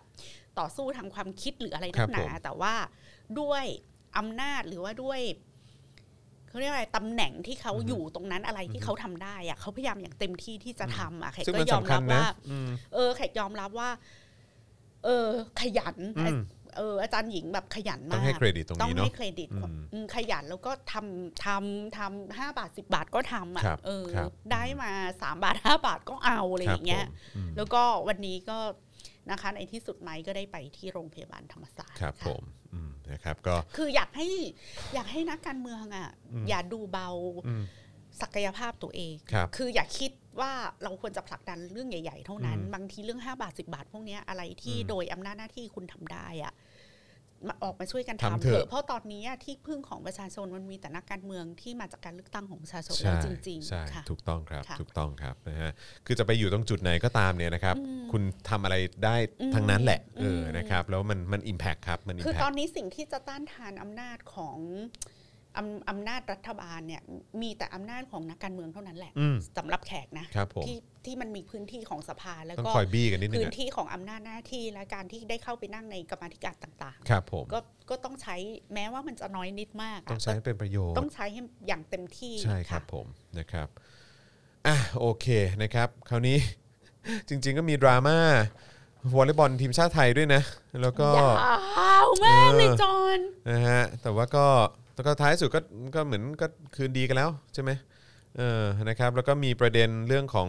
คืนดียังไงคุณออนอุมาออกมายกโทษให้เราเหรอ ไม่ใช่ก็คือคุณออนอุมาเนี่ยเขาโพสต์ออกมาเลยว่าเออก็เหมือนเหมือนเอ่อขอโทษเออนะครับก็เขาเขาเข้าใจข้อมูลผิดอะไรอย่างเงี้ย เหรอ เออใช่ ง่ายจัง อะไรอย่างเงี้ยนะครับในายแพทย์ทวีสินเขาก็ออกมาบอกว่า ผมก็เป็น FC วอลเลย์บอลหญิง จุ๊บ ทีม จุ๊บ ชาติไทยอะไรอย่าง จุ๊ เงี้ย บๆ นะครับเออแล้วทางทีมข่าวช่อง 3 ก็ออกมาขอโทษในกรณีเสนอข่าวอะไรอย่างเงี้ยเออ จอนคือ ครับผม ภาคเอกชนไทยอะแม่งไม่มีกระดูกสันหลังอะ ไม่คือเขาบอกว่าเขาเขาเขานำเสนอแบบข้อมูลไม่ครบถ้วนอะไรอย่างเงี้ย แต่จอนได้อ่านความคำชี้แจงหรือยัง ของของของเอ่อช่อง 3 ใช่ไหมครับ ไม่คำชี้แจงของทีมงานของหมออะ ทีมงานของหมอเหรอครับ ใช่คือ หมอออกมาพูด แล้วคุณออนอุมาก็โพสต์ Facebook อย่างที่เราเห็น อ่ะอ่ะ แล้วหลั ค ง รับผม จากนั้นน่ะ ทีมงานของคุณหมอก็ออกมาอธิบายว่าช่องสามอ่ะตัดทอนโค้ดบางคำพูดมา อ๋อมันไม่ครบอะไรอย่างเงี้ย มัน ใช่ไหม ไม่ ฮะ ครบ อืม แล้วก็ อืม อธิบายยาวมาก ใช่ใช่ใช่ คือเนี่ยดรวรัตน์ครุจิตเนี่ย ซึ่งเป็นหนึ่งในทีมสื่อสารของหมออทวีสินก็ออกมาชี้แจงว่าไม่มีเจตนาโทษทีมวอลเลย์บอลว่าไม่ระมัดระวังทำตัวติดเชื้ออ อืมอืม ระบุว่าเป็นการยกตัวอย่างให้เห็นว่าใครก็ตามแม้ฉีดวัคซีนไปแล้ว แต่ไม่ระมัดระวังตัวก็ติดเชื้อได้ อืม และไม่ได้หมายความว่าโควิด -19 ติดทางเหงืออ อืม แต่พูดถึงสารคัดหลั่งอื่น อืม ๆ ที่ออกมาระหว่างเล่นกีฬา อ่าอ่าอ่าอืมฮึ แต่ประเด็นของแข่งก็คือว่า ดรวรัตน์นี่เข้าใจถ้าจำไม่ผิดรู้สึกจะอยู่นิด้านะ อยู่นิด้า ใช่ไหม ค่ะ ฮะ อยู่นิด้า อยู่นิด้า แล้วก็มาเป็นทีมงานของเอ่อท สบค วีสินในศูนย์บริหารโควิด ครับผม แล้ววันนี้ถ้าใครฟัง In Her Eyes แล้วอาจจะต้องฟังซ้ำอีกรอบหนึงนะคะ พี่แขกยกตัวอย่างสั้นๆ อย่างนี้ว่าจอนมีใครบ้างที่ตื่นเช้ามาใช้ชีวิตแล้วไม่ระวังไม่ไม่ระวังตัว อืมอืมฮึ เอาแบบไม่ต้องชีวิตแบบไม่มีโควิดนะ ครับ จะมีใครตื่นมาแล้วก็ฮาล่าวิ่งถลาไปที่ถนนให้รถชนตายมีไหมมัน ไม่ ไม่ มี มี มันไม่มี มนุษย์ทุกคนน่ะ ด้ ต่า วย งรั ด้วกยสัญชาตญาณอยู่แล้ว ทุกคนก็รักตัวกลัวตายดังนั้นนะมนุษย์ ครับ ทุกคนตื่นมาพร้อมกับความระมัดระวังที่จะไม่ให้ตัวเองแบบป่วยเจ็บหรือตาย ครับผม อยู่แล้ ครั ว บ ใช่ไหม อือฮึ แล้ว ประเด็นที่พอมันมีโควิดขึ้นมา อือฮึ เออเราก็เลยต้องเพิ่มความระมัดระวังนั้นไป ครั อี บ กหลายเท่าตัว จนทำให้มัน distort การใช้ชีวิต อือฮึ อันเป็นปกติวิสัย อืม ซึ่งไอ้ชีวิตอันเป็นปกติวิสัยทุกคนก็ต้องระวัง ครับ ไม่ให้ตัวเองต้องตายอยู่แล้ว ครับ หรือป่วยหรือบาดเจ็บอยู่แล้ว ครับ แต่ทีนี้ไอ้ความระมัดระวังตัวในภาวะโควิดเนี่ย เช่น การใส่หน้ากากตลอดเวลา หรือเอ่อการที่ร้านอาหารต้องปิดสามทุ่มหรื ค อ รับ การที่ร้านอาหารเนี่ยจากนั่งโต๊ะละสี่คนก็นั่งได้คนเดียว ครับ ฟิตเนสต้องปิด อือฮึ เอ่อสถานออกกำลังกายต้องปิด สวนสาธารณะต้องปิด การแข่งขันกีฬาต่างๆ ต้องยกเลิกคอนเสิร์ตจัดไม่ได้อะไรอย่างเงี้ย ครับ ซึ่งมันส่งผลกระทบต่อชีวิต คนเป็นจำนวนมากไม่ว่าจะเป็นชีวิตทางสังคม อืม เศรษฐกิจแล้วก็ mental health อือฮึ นะคะ ความตึงเครียดเด็กไม่ได้ไปโรงเรียน ครับ สิ่งที่ทุกคนรอคอยก็คือว่าถ้าหากมีวัคซีนมาแล้วเนี่ย เราจะได้ลดระดับความระมัดระวัง อืม มาสู่การใช้ชีวิตที่ทุกคนก็ต้องระมัดระวังอ เอยู่ อ แล้ว อือฮึ เพราะไม่มีใครอยากต ใช่ าย ใช่ใช่ใช่ใช่ ลอจิกมันมีแค่นี้ ครับครับ แล้วมันก็มีหลายหลายอาชีพ อือฮึ ที่เขาอะฉีดวัคซีนเพื่อที่เขาจะได้ go on ในหน้าที่การงานของเขา เช่น นักกีฬาเขาก็ต้องได้ซ้อม อือฮึ เขาก็ต้องได้เดินทางไปแข่งทัวร์นาเมนต์ต่าง อือฮึ ๆ ตามที่มันลงในแพลนเนอร์เอาไว้ตลอดทั้งปี เพราะ ครั นี่ บ คืออาชีพของเขา ครับ ถ้าเขาไม่ได้ไปแข่งเขาก็ไม่ได้เงิน อืม อะไรอย่างเงี้ย อืมอืม หรือถ้าคุณเป็นนักวอลเลย์บอลที่ปีนี้คุณอายุ 39 ปีหน้าคุณจะรีทาย อืม แล้วถ้าคุณไม่ได้เดินทางไปแข่งเนี่ยก็แปลว่า คุณจะรีทายโดยที่คุณแบบไม่ได้ achieve จุดหมายสูงสุดในชีวิตของคุณ หรือปีเนี้ยมันเป็นปีสุดท้ายที่คุณจะได้ไปโอลิมปิก อีกรออีก 4 ปี อายุคุณเกินแล้ว คุณไป อืม ไม่ได้ นั่นก็แปลว่าคุณจะพลาดโอลิมปิก อืม ปีนี้ ไปชีวิตคุณจะพลาดโอลิมปิกที่คุณรอคอยมาชั่วชีวิตของ ครั คุณ บ ที่ได้อุทิศชีวิตของตัวเองให้กีฬา ครั เข้า บ ใจว่า ครับ ดังนั้นน่ะฟังก์ชันของวัคซีนมันมาเพื่อการนี้ไม่ใช่เหรอ อืม ดังนั้นเมื่อเราฉีดวัคซีนไปแล้วเราก็คาดหวังว่า เราจะได้กลับไปใช้ชีวิตแบบที่เราพึงใช้ อืม ไม่ใช่ไปใช้ชีวิตแบบที่ไม่ระมัดระวัง อืม ดังนั้นการที่คุณบอกว่าฉีดวัคซีนแล้วยังไม่ระมัดระวังเนี่ยพอยของแขกก็คือแล้วคุณจะฉีดวัคซีนไปทำไม อืม ถ้ากูฉีดวัคซีนแล้วกูก็ประกอบอาชีพแบบที่กูเคยประกอบไม่ได้ อืม กูก็ทำกิจกรรมที่มันเป็นส่วนหนึ่งของชีวิตกูแบบที่กูเคยทำไม่ได้ อืม กูก็กลับไปทำเปิดธุรกิจของกูต่อไปไม่ได้ อืม เอาแล้วแล้วเราจะฉีดวัคซีนไปเพื่ออะไร อืมอืมอืม ดังนั้นไอ้ลอจิกที่บอกว่า อ๋อ แค่ต้องการจะเตือนคนว่าฉีดวัคซีนแล้วก็จะแบบใช้ชีวิตแบบไม่ระมัดระวังไม่ได้ ไม่ค่ะ คือคือคนทุกคนเนี่ยจะมีวัคซีนหรือไม่มีวัคซีนจะมีโค เขา วิ ก็ ดห ระ อ วั ไม่ งอยู่ คือทุก แล้ว คนก็ใช้ชีวิตแบบไม่ให้ตัวเองหกล้มไหมอะ อืมอืม กินข้าวก็ไม่กัดลิ้นตัวเองไหมคะ อืมอืมอืม คือคือแล้วคำทะคำคำแก้ตัวอันเนี้ยมันไม่ make sense ด้วย อือฮึ ประการทั้งปวง แล้วอยู่ๆทั้งช่องสามทั้งทีมวอลเล่ก็บอก อ่ะค่ะค่ะ ผิดเอง ข้าใจกัน ค่ะ แล้ว พวกเรา เออ ผิดเอง ครับ คือถอนหายใจอ่ะ อืม แล้วเราเราซึ่งออกมาปกป้องพวกคุณน่ะ ก็เงิบไหม ครับอืม เออกูก็เงิบไหม อืม แล้ววันหลังอ่ะถ้าพวกมึงโดนอ่ะกูก็เกียร์ว่างแล้วไหม ครับ พวกมึงก็ ก็สมรักสมรสกันให้ อืม ให้ให้สาแก่ใจไปไหมคะ อืม เออแฮปปี้กันไป อืม อยู่กับวัคซีนที่ฉีดแล้วก็ อืม ฉีดไปแล้วหนึ่งเข็ม แล้วก็เอ็นอัพว่า 22 คนทั้งทีม ก็ ก็ ติด ติดโควิดเหมือนเดิม เออ แล้วก็ไปซ้อมไม่ให้มีสารคัดหลั่งกันต่อไปนะคะ อืม อะไรอย่างเงี้ยขอให้โชคดีนะคะ ครับ ทีมวอลผมเลย์บอลประเทศไทย แล้วก็ทีมข่าวช่องสาม สู้ๆครับ ซึ่งนิดหนึ่งก็ คือคุณไม่คุณไม่ลุกขึ้นมายืนขึ้น ยืนห เพื่ ยั อ ดนิ ป ด ก นึงไหม ป้อง อืม ปกป้องเขาเรียกว่าอะไรอะ อืมอืม จริยธรรมแห่งอาชีพการงานของคุณเลยอะ อืม คือแค่เนี้ย คุณก็ต้องพูดให้ซิว่า เฮ้ย เหตุผลนี้มันฟังไม่ขึ้นบ้าง อืมอืม ว่าก็แค่อยากจะเตือนนะว่าฉีดวัคซีนเราก็ยังต้องระวังแล้วก็ระวังสิคะ ก็คือทุกคน ก็ ก็ระวัง ใคร อยู่ ไม่ แล้ว ระวังบ้างคะ ก็ก็ระวังอยู่แล้ว ต่อ นะ ให้วันนี้ได้ฉีดไฟเซอร์อ่ะ อืม ก็ต้องฉีดแอลกอฮอล์ล้างมือตลอด อืม หรือไม่กินข้าวใช้ช้อนร่วมกับใครปะ ใช่ อืม นี่คุณลิชคิงบอกว่าสรุปหมอชนะวอลเลย์บอลแพ้ เออ คือมันไม่ได้แปลว่าเราฉีดวัคซีนแล้วเราจะแบบว่าโอ้โห อืม อะไรแบบกระโจนใส่อ่างเชื้อโรคอย่างนี้เลย เออ แบบ ขมอน คือมันไม่ต้องมาเตือนให้คนระมัดระวัง เพราะว่ามันไม่มีใครจะ ไม่ ใช้ชีวิตแบบ แล้ว ที่ตัวเองไปตาย แล้วขอ อะ โทษนะคะ คือเขาก็ระวังกันมาเป็นปีแล้วแล้วแล้ว เออ มันก็กลายเป็นมันแทบจะกลายเป็นการดำเนินชีวิตด้วยความระมัดระวังเพิ่มขึ้นเอ็กซ์ตร้าเข้าไปอีกอ่ะ แล้วกลับมาที่ job description ข ครั อบ งศูนย์บริหารโควิด แล้วก็โฆษกนะ ครับ ว่า job description ของคุณนะคุณมีหน้าที่ควบคุมการระบาด อืม โดย โดยอำนาจหน้าที่ที่ไม่ได้เกี่ยวกับการออกมาปรามประชาชน อืม น่ะ คือคุณมีหน้าที่หนึ่งจัดหาวัคซีน คุณมีหน้าที่ เออเขาเรียกว่าบริหารไทม์ไลน์บริหารการล็อกดาวน์ที่เหมาะสม อืม แล้วก็สร้างความสมดุลระหว่างเอ่อการล็อกดาวน์และ อืม การชดเชยทางเศรษฐกิจเอ่อ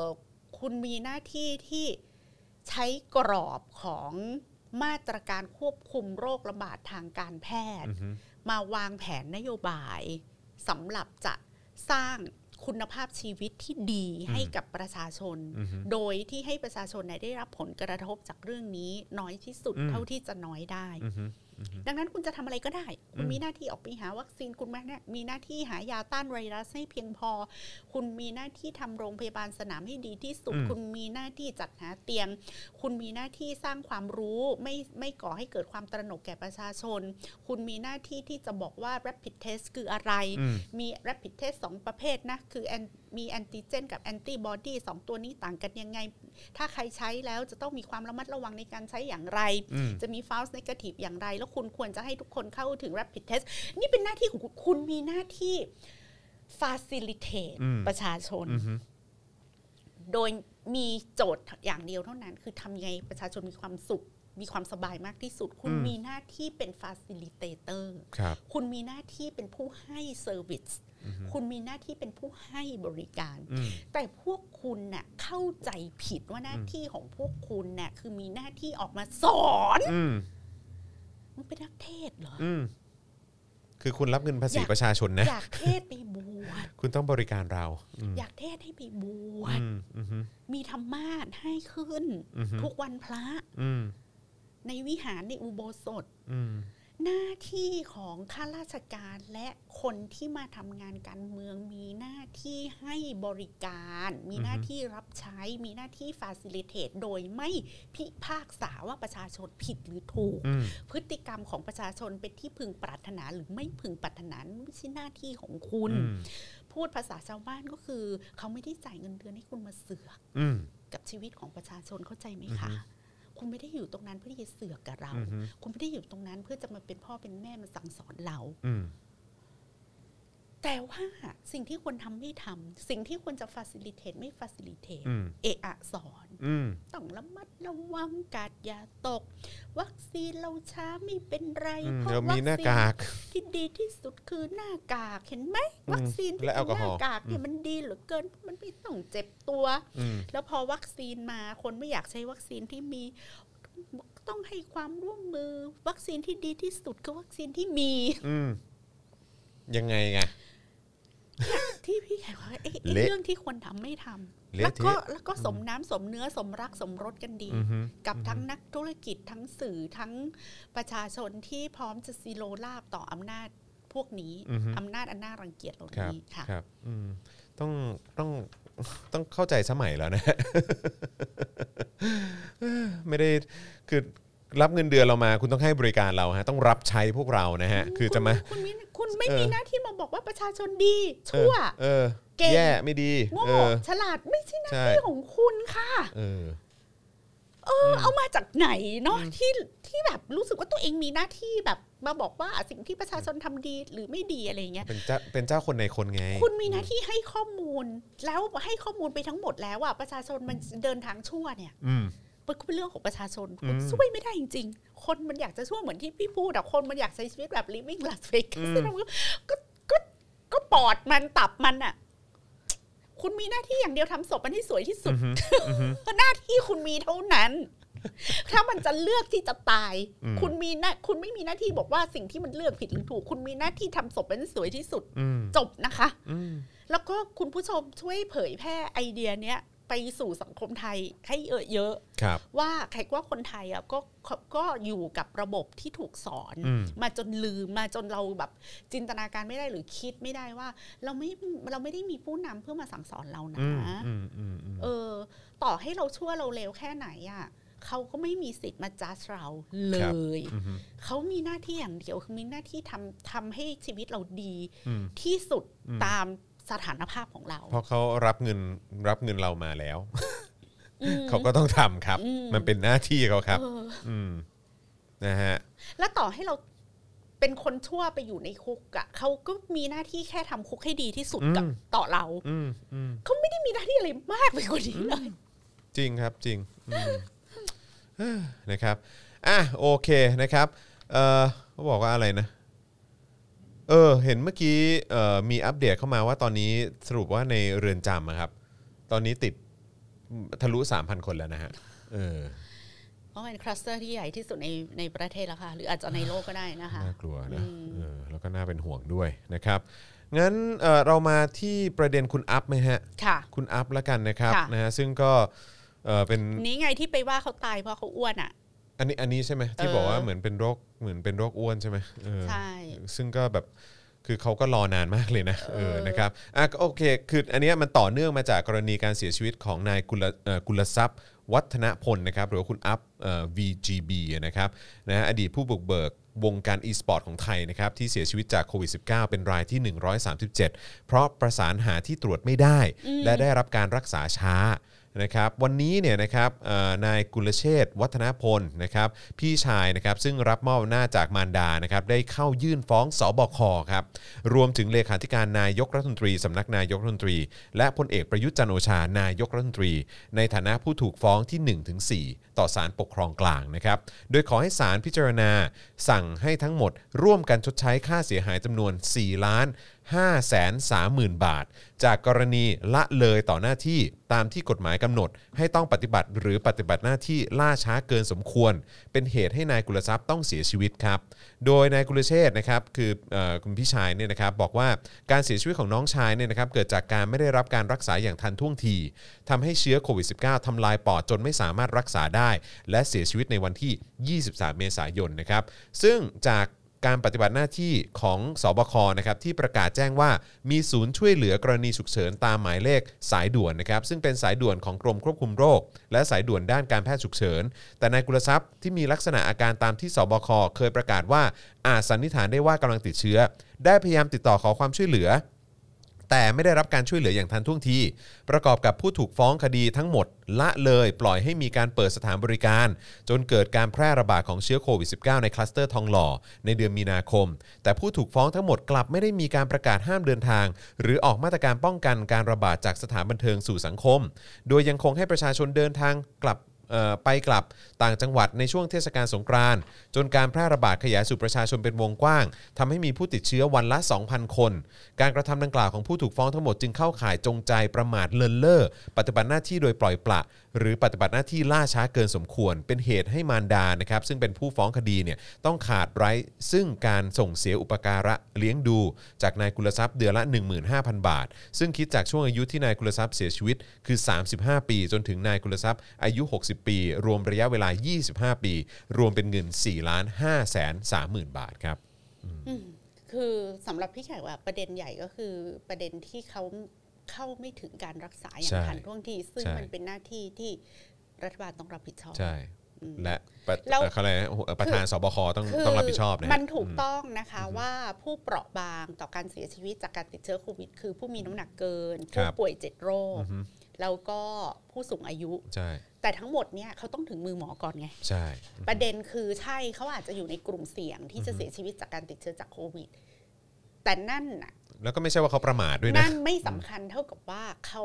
เขายังไม่ถึงมือหมอ ใช่ คือถ้าเขาถึงเขาโทรไป ถึง ปุ๊บ ช้ามากด้วย เขาสายด่วนปุ๊บ มีรถพยาบาลรับปั๊บ อืม ตรวจปุ๊บ ได้รับการรักษาปุ๊บ อืม แล้วเขาเสียชีวิตอะก็ไม่ อืม มีใครติดใจหรอก อืม แต่อันเนี้ยมันมีคำถาม ติด ว่า ต่อแล้วติดต่ออีก มั ก็ น ติ มี ดต่อ คำ ไม่ ถามว่า ได้ ถ้า อืม ถ้าถึงมือหมอเร็วกว่านี้ ครับอือฮึ อาจจะไม่ตายเร็วขนาดนี้ อืมหรือ มีเวลา หรืออาจจะไม่เสียชีวิตก็ได้ นอะไรอย่างเงี้ย ใช่ ใช่ไหมคะ ใช่ มันก็มันคิดไปได้ไง ใช่ใช่ถูกต้ คือ อง คุณอ้างไม่ได้ว่าเขาอยู่กลุ่มเสี่ยง ครับ เพราะ อืม เพราะเขาไม่มีโอกาสได้เจอหมอด้วยซ้ำไป ครับผม อืม อืม คือถ้าเขาเจอหมอแล้วตายไม่มีใครมาฟ้องคุณหรอก ใช่ เออ แต่อันนี้ อันนี้คือช้ามาก อืม นะครับ ะ คือถ้า คือดูไทม์ไลน์ได้เลยอ่ะ อืม เออ ค่ะ นะครับ ซึ่ง ซึ่งเอ่อคุณอัพนี่เขาก็เอ่อณ เวลานั้นคือเขาไลฟ์แทบทุกวันเลยนะ ใช่ อัปเดตสถานการณ์ตลอด แล้วก็แบบโทรแล้วโทรอีก เออ โทรแล้วโทรอีก เออ นะครับอืมเอ้ออันนี้ อันนี้ผมว่าจริง ๆ คุณแม่ คุณแม่ใจดีแล้วนะ ใช่ นี่คือเอาคือที่เรียกค่าเสียหายคือเท่านี้นะ หรือว่าผมไม่แน่ใจว่าเป็นกรณีศึกษา หรือเป็นกรณีตัวอย่างหรือเปล่าผมไม่แน่ใจ เออนะครับ คุณอาจารย์เอกชัยบอกว่าการฟ้องร้องดำเนินคดี เป็นการที่ศาลยุติธรรมสามารถเข้า เข้ามา มาตรวจสอบ ตรวจสอบ การทำงานของฝ่ายบริหารด้วยกฎหมายพรกฉุกเฉินได้ อืมครับผม อืมนะฮะอ่ะโอเคนะครับ มาที่เรื่องนี้ดีกว่า เอ้ยเดี๋ยวกันนะอาจารย์เอกชัยว่าพรกฉุกเฉินตัดอำนาจศาลปกครองต้องไปฟ้องที่ศาลยุติธรรม ใช่ใช่นี่เป็นสิ่งที่พี่แขกกำลังจะพูดว่า ใช่ใช่ใช่ คือคือไม่แน่ใจไม่แน่ใจอันนี้ต้องถามนักกฎหมายก็ ใช่ คือเอ่อพรกฉุกเฉินเนี่ยมันเอ่อคุ้มครอง ครับ คำสั่ง อืม ว่าคำสั่งใดๆอ่ะที่ออกโดยรัฐบาลน่ะจะไม่จะไม่สามารถถูกฟ้องทาง อืม ปกครองได้ อืมอืม แต่ทีเนี้ยเขาไม่ได้ฟ้องที่คำสั่งไง ครับ เขาไม่ได้ฟ้องว่าคำสั่งมันไม่ชอบ อืม เขาฟ้องว่าคุณบกพร่อง เอ่อบกพร่องในการปฏิบัติหน้าที่ ค่ะ อืม อ่า ครับผมนะฮะฟ้องแพ่งเรียกหมื่นห้านี่ปกติมากเลยครับ ไม่ได้เรียกร้องอะไรมากเลยเออนะครับ โอเค ก่อน นะครับ เสียคุณอัพก็ไลฟ์ ใช่ นะ ใช่ เสีย เศร้ามาก นอะ เศร้ามากสะเทือนใจผมใช้คำว่าสะเทือนใจ ค่ะ เลยดีกว่านะครับ แล้วก็เห็นใจครอบครัวคุณอัพมากด้วยนะครับนะฮะอ่ะโอเคอีกอีกหนึ่งเรื่องครับพี่แขกนะครับ อีกหนึ่งเรื่องซึ่งก็เป็นเรื่องที่หลายคนก็ก็รอคอยอยู่เหมือนกันนะครับ ก็คือเรื่องพรบข้อมูลข่าวสารฉบับแก้ไข ค่ะ เออนะครับนะฮะ ทำให้มีการติดแฮชแท็กไม่เอาพรบข้อมูลข่าวสาร ถูก คือเรื่องนี้มัน ต้ ต อง ลกมากเลยนะจอน อืม เพราะว่าพรบข้อมูลข่าวสารเนี่ยมันถูกผลักดันจากภาคประชาสังคมที่ต้องการ empower อำนาจของประชาชน ครับอืม ให้เอ่อมีอำนาจในการสั่งให้รัฐเนี่ยเปิดเผยข้อมูล หรือทำทุกอย่างให้มันโปร่งใสมากขึ้น อ่าอืมแล้วก็ดันมาเป็นแบบนี้ ขึ้นต้นเป็นลำไม้ไผ่ ครับ นะคะ ผม ค่ะ เออนะฮะอ่ะก็จากที่ทราบกันนะครับว่าครมเนี่ยผ่านร่างพรบข้อมูลข่าวสารฉบับใหม่ ที่บรรจุข้อห้ามเปิดเผยข้อมูลนะฮะ เอ่อที่จะทำให้สถาบันเสียหายนะครับและข้อมูลด้านความมั่นคงเอาไว้ด้วย มาตั้งแต่ช่วงเดือนมีนาคม 64 ที่ผ่านมานะครับมีผู้ออกมาตั้งข้อสังเกตว่าเหลือเวลาอีกเพียง 1 สัปดาห์เท่านั้นนะครับที่การเรียกประชุมรัฐสภา สมัยประชุมสามัญประจำปีครั้งที่ 1 ทับ64เนี่ยนะครับจะมีขึ้นในวันที่ 22 พฤษภาคม ซึ่งจะทำให้วาระนี้ได้รับการขับเคลื่อนต่อไป พอย้อนดูไทม์ไลน์เนี่ยก็จะพบว่านะครับตั้งแต่เมื่อวันที่ 23 มีนาคมที่ผ่านมาเนี่ยนะครับที่ประชุมครมเห็นชอบร่างพรบข้อมูลข่าวสารนะครับที่ถูกปรับแก้ในหลายข้อนะครับซึ่งมีสาระสำคัญกำหนดว่า ข้อมูลข่าวสารของราชการที่หากเปิดเผย แล้วอาจมีการนำไปใช้ในทางที่อาจก่อให้เกิดความเสียหายต่อสถาบันพระมหากษัตริย์ และข้อมูลด้านการถวายความปลอดภัย จะเปิดเผยไม่ได้ในวงเล็บข้อ 8 นะครับ และการกำหนดให้ ข้อมูลข่าวสารของราชการที่เป็นข้อมูลความมั่นคงของรัฐ ด้านการทหาร และการป้องกันประเทศ ด้านการข่าวกรอง ด้านการป้องกันและปราบปรามการก่อการร้าย ด้านการต่างประเทศที่เกี่ยวกับความมั่นคงของรัฐ ด้านการรักษาความปลอดภัยบุคคล และข้อมูลความมั่นคงของรัฐด้านอื่น ตามที่คณะรัฐมนตรีประกาศกำหนด จะเปิดเผยไม่ได้ในวงเล็บข้อ 9 นะครับ อืมซึ่งวันที่ 2 เมษายนนะ ครั คะ บ รองโฆษกพักเพื่อไทยเนี่ย อืม คุณชนินทร์รุ่งธนาเกียรติ ก็วิจารณ์พรบฉบับนี้นะคะ บอกว่ามันลิดรอนเสรีภาพ อืม เหมือนพรบคอม อืม แต่ขณะนั้นนายวิษณุเครืองาม ซึ่งพิจารณาร่างพรบข้อมูลข่าวสารเนี่ยบอกว่าไม่ติดอะไร อืม จึงกำหนดให้ไปพิจารณากันอีกครั้งในสภา อืม พอวันที่ 27 เมษาที่ผ่านมานะ ครั คะ บ คณะอนุกรรมการเกี่ยวกับข้อมูลข่าวสาร ได้จัดทำร่างพรบขึ้นอ้างว่าได้รับฟังความคิดเห็นแล้ว เผยแพร่ผลการรับฟังความคิดเห็นและรายงานวิเคราะห์ผลกระทบที่เกิดขึ้นต่อประชาชนแล้ว อืม มันก็เหลือแค่วันที่ 22 พฤษภาที่กำลังจะมาถึงนี้นะคะ อืม ว่าร่างจะเข้าไปอยู่ในวาระการประชุมสามัญประจำปี ครั้งที่ 1 ทับ 2564 ครับ ก็เลยมีคนไปสร้างแคมเปญใน change.org ให้ประชาชนช่วยกันส่งเสียง ให้ถึงสภาประชาชนว่า ไม่เอาพรบฉบับนี้ อืม ไม่มีการวิเคราะห์กันว่าพรบนี้นะคะ ที่ผ่านที่ฉบับใหม่เนี้ยเมื่อเทียบกับฉบับ 2540 แล้วเนี่ยมันสะท้อนเจตนารมณ์อันชัดเจนของรัฐบาล ที่ต้องการออกมาเพื่อปกปิดข้อมูลมากกว่าเปิดเผย อืม คืออีกพรบข้อมูลข่าวสารปี 2540 เนี่ย อืม มันออกมาเพราะว่าต้องการให้รัฐบาลน่ะเปิดเผยข้อมูลออกมา อื มาก ม ที่สุด ครับ เท่าที่จะมากได้ นี่เขา ครับ ก็เลยมองว่าถ้าแก้ไขออกมาในลักษณะนี้ ไม่ต่างจากการร่างใบอนุญาตทุจริต อืม เพราะเท่ากับว่าการตรวจสอบการทำงานของรัฐบาลจะยิ่งยากขึ้น ในขณะเดียวกันผู้ที่ถูกดำเนินคดีเนี่ยจำคุกไม่เกิน 10 ปี ปรับไม่เกิน 2 0 0แสนบาท ก็เท่ากับว่าสื่อต่าง อืม ๆ ก็จะมีการเซ็นเซอร์ตัวเองหนัก เพ ครั ราะ บ ไม่ ผม รู้ว่าอันเนี้ยมันจะเข้าข่ายหรือเปล่า ใช่ ทีนี้พอเราไม่แน่ใจว่าไอ้สิ่งที่เรานำเสนอไปมันเข้าข่ายหรือเปล่า อืม เราก็เลือกที่จะปลอดภัยไว้ก่อน ครับผม นั่นก็แปลว่า ไม่พูดดีกว่า ใช่ แล้วทั้งหมดนี้มันก็คือผลประโยชน์ของประชาชน ก็ ครับ เท่ากับว่า ผม อำนาจการตรวจสอบการทำงาน รัฐบาลเนี่ย อืม ก็จะไม่มี ครับ โดย ผม ปริยาย อืม หรือมีอย่างเบาบางมาก ครับ นี่นี่นี่ขนาดทุกวันเนี้ยเราก็ไม่มีอะไรเหลืออยู่แล้วใช่ไหม ใช่ครับผม สื่อต่างๆ นี่ไม่สามารถปกป้องตัวเองได้เล อื ย ม อะแล้วสื่อก็ไม่พยายามที่จะรวมตัวกันเพื่อปกป้องตัวเอง หรือยืนหยัดทำอะไรสักอย่างหนึ่งนะคะ เพื่อที่ให้คนเขาเกรงใจบ้าง อืม นี่คือไม่มีใครเกรงใจสื่อ ครับ อีกต่อไปแล้วอ่ะ อืม เออเขาแบบเจ๊กลักไปไทยลักมามาก อืม เลยนะคะสื่อไทยตอนนี้ค่ะ สุดๆครับ อืม เหนื่อยใจ เหนื่อยใจ เหนื่อยใจ เออ พี่แขกเห็นเอกสารที่ของทางบุรีรัมย์ยังฮะ ยังค่ะ เออเขาเป็นเอกสารที่บอกว่า เออคือถ้าเกิด ถ้าเกี่ยวเกี่ยวกับเรื่องของการฉีดวัคซีนนะฮะ ค่ะ เออ คือเดี๋ยวกันนะ มันเมื่อกี้มีสอ่านี่ไง เออบุรีเนี่ย บอกว่า ถ้าเกิดว่า เข้าใจว่าเป็น เป็นกรณีเกี่ยวเรื่องของการฉีดวัคซีนนะครับ ค่ะ นะฮะที่มีการมีการบอกว่าเนี่ยเอ่อถ้าเกิดถ้าเกิดไม่ฉีดนะเข้าใจว่าอย่างนั้น อืม ก็คือว่าหากผู้ใดฝ่าฝืนไม่ปฏิบัติตามคำสั่ง อืม เนี่ยมีโทษตามมาตรา 49 แห่งพระราชบัญญัติโรคติดต่อปี อืม 58 ต้องระวังโทษจำคุกไม่เกิน 1 เดือน หรือปรับไม่เกิน 10,000 บาท คือคือคือคือจะติดคุกเลยเหรอ และผู้ใดฝ่าฝืนไม่ปฏิบัติตามคำสั่งเนี่ยมีโทษนะฮะตามมาตรา 51 ของพรบโรคติดต่อ ต้องระวังโทษปรับไม่เกิน 20,000 บาท แต่เดี๋ยวตอนคำถามของพี่ก็คือว่า ซึ่งอันเนี้ยออกเป็นเอกสารที่ลงชื่อโดย ผู้ว่าราชการจังหวัดบุรีรัมย์นะ เออก็ได้ก็ได้มี อืม จดหมายนี้ออกมาก็ได้ อืม แต่คำถามของพี่แขกก็คือว่า ตกลงมีมีวัคซีนให้ฉีดทั่วถึงแล้วใช่ไหม คือถ้ามันมีคนแบบปฏิเสธการฉีดวัคซีนจนต้องถูกจับอะ ครับ แปลว่าคุณอะมีวัคซีนสำหรับทุกคนอะ อืม แล้วคุณก็ตั้งเต็นท์ฉีดอะแล้วก็จอนมาฉีด แล้วจอนก็วิ่งหนี แล้วจอน อืม ก็เลยถูกจับ เพราะ อืม ว่า เนี่ยฝ่าฝืนพรบควบคุมโรค อื อะ มอืมม คือคืออันเนี้ยไม่แขกถามแบบงงเฉย อือฮึ ๆว่า วัคซีนมันมีเพียงพอแล้วเหรอ ว่าก่อนที่คุณจะมาจับคนไม่ฉีดวัคซีน เอ นะ อ มันมีคนอยากฉีดวัคซีนอีกเยอะมากและหาวัคซีนไม่เจออ่ะ อืมอืม คุณบริหารตรงนี้ก่อนไหมอ่ะ อืม นึกออกว่าจอนคือแบบ คือถ้ามันมีวัคซีนอ่ะแบบบานเบอะอ่ะ แล้วคุณก็เรียกคนมาฉีดเรียกคนมาฉีมาดแล้วมาแล้ว แล้วคนก็ อืม ไม่มา คุณก็เลยต้องจับ อืม เออ ก็เข้าใจได้ไหม อืม ดังนั้นน่ะ เพื่อที่จะตอบคำถามเนี่ย มันแปลว่าคุณน่ะกำลังไปเกณฑ์คนมาฉีด อืม นึกออกปะ อืม แล้วคนที่คุณไปเกณฑ์มาฉีดอ่ะ มันก็คือคนที่อยู่ในอานัตของคุณปะ ครับ อืม แล้วทีเนี้ยไอ้คนที่คุณไปเกณฑ์มาฉีด เพราะคุณนึกว่าคุณน่ะเกณฑ์ได้ อืม เขาคนเหล่านั้นน่ะ เกิดแบบเที่ยกูกลัว อืม แล้วความกลัวเนี้ยมันก็มาจากผลข้างเคียงหรือเปล่า ไม่ได้รับข้อมูลอย่างเพียงพอหรือเปล่า ครับ เขาก็เลยหลบไง อืม หลบการเกณฑ์ อืม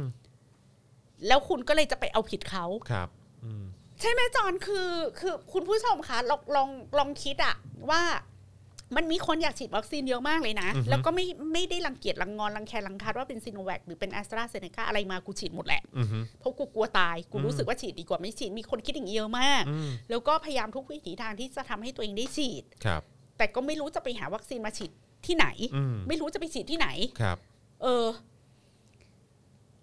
แล้วในขณะเดียวกันก็มีภาวะว่า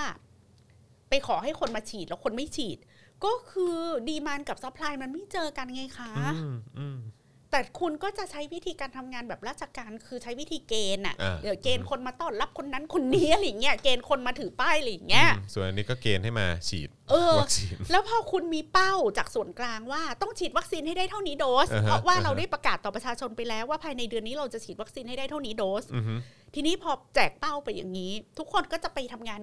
ทุกคนก็คิดอย่างเดียวว่าทำไงก็ได้ให้เข้าเป้า อืม ก็จะใช้วิธีเกณฑ์คนมาฉีด อืม ทีนี้พอเกณฑ์คนมาฉีดเนี่ยไอ้คนที่โดนเกณฑ์มันจำนวนหนึ่งมันก็บอกว่ากูกูไม่อยากฉีดกูมีเงินกูรอซื้อโมเดอร์นา อืม คุณก็เลยจะไปจับเขาอย่างอย่างนี้ก็ได้ด้วยเหรอ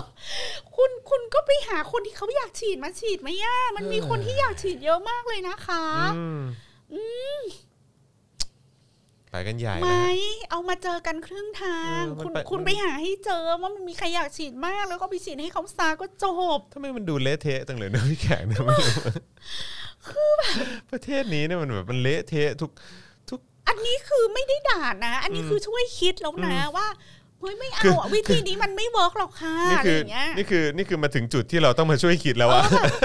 คือวิธีมัน จาก ไม่ ที่เราด่ามาตลอดนี่คือนี่กูต้องมาช่วยคิดแล้ว คือ เนี่ วิ ย ธีมันไม่วิธีนี้มันไม่เวิร์กอะ ค่ะ คือคือออกนอกกรอบ เออ วิธีคิดแบบราชการที่ที่ที่ใช้วิธีการเกณฑ์คนน่ะ อ่าฮะอ่าฮะ แล้วก็ไปหาว่ามีใครเขาอยากฉีด อืม แล้วถ้าบุรีรัมย์อะมีคนอยากฉีดน้อยลงไปถามจังหวัดอื่น อืม แบบอย่างจังหวัดแบบภูเก็ตบางแสนชนบุรีที่เขาเป็นท่องเที่ยวอ่ะ อืมอืม อุ้ยเขาอาจจะอยากฉีดเยอะ มา เย เล อะเยอะ ย เยอะเยอะเยอะอ่ะ อืม คุณก็ถ่ายโอนวัคซีนให้กัน อืมอืม คนบุรีรัมย์เขาอาจจะเป็นคนมีฐานะนึกออกปะเขามีสนามแข่งรถมีนู่นนั่น อ่า นี่ ใช่ เศรษฐกิจ ใช่ใช่ เขา ใช่ ดีอ่ะ อือฮึ เขา อือฮึ คงเขาแบบไม่อยากรอซื้อโมเดอร์นาว่ะ เออ หกพันเจ็ดพันกูก็จ่ายอะไรอย่างเงี้ย อืม เอาแต่ก็มีคนแบบที่แบบโอ้กูต้องเปิดร้านแล้วอ่ะ อืม กูต้องหากินให้ได้แล้วอ่ะ ยี่ห้ออะไรอ่ะ เอามาเหอะ อืม ไม่เกี่ยง ถ้ามันจะต้องตายจากวัคซีนอะกับตายเพราะว่าพิษเศรษฐกิจอะกูมีแนวโน้มจะตายเพราะพิษเศรษฐกิจมากกว่าดังนั้นอะหรือถ้ากู หรือถ้ากูไม่ตายเพราะวัคซีนอะยังไงกูก็ต้องตาย เพราะกูอดตายอยู่ดีดังนั้นอะถ้ากูฉีดวัคซีนกูยังมีเปอร์เซ็นต์รอด อืม เออ อืม ใช่ไหม อืม ฉีดวัคซีนยังมีเปอร์เซ็นต์รอด กูฉีดเอามาเถอะ มา ยี่ เลย ห้อยี่ห้อไหนก็ได้ เอามาเลย พร้อม อือหือ ฉีดเดี๋ยวนี้ อืม เดี๋ยวนี้พร้อมฉีด ก็เอาไปฉีดให้คนที่เขาอยากฉีดค่ะ อื ใช่ เหนื่อยมันเป็นเรื่องง่าย ๆ เลยอ่ะจอน อืม เป็นเรื่องแบบควรจะคิดได้อ่ะ ครับอืมจริงจริงๆจริง ก็ มีคนอยากฉีดเยอะนะคะ ใช่ มีมีคนเนี่ยแขกดู Facebook เนี่ย เมื่อก่อก็น มีคนบอกว่าพยายามลงทะเบียน หมอ เออ พร้อมอะอยากลงมากลง ใช่ แล้ว ใช่ มันไม่ ใช่ เข้าข่ายเจ็ดโรคเลยนั่นไง อ่าใช่ แต่วันก่อนก็จริงๆเอ่อแม่ของคนที่ผมรู้จักเนี่ยเขาก็เพิ่งฉีดโดสที่ 2 ไปนะ ค่ะ เออซึ่งก็อยู่ในอยู่ในล็อต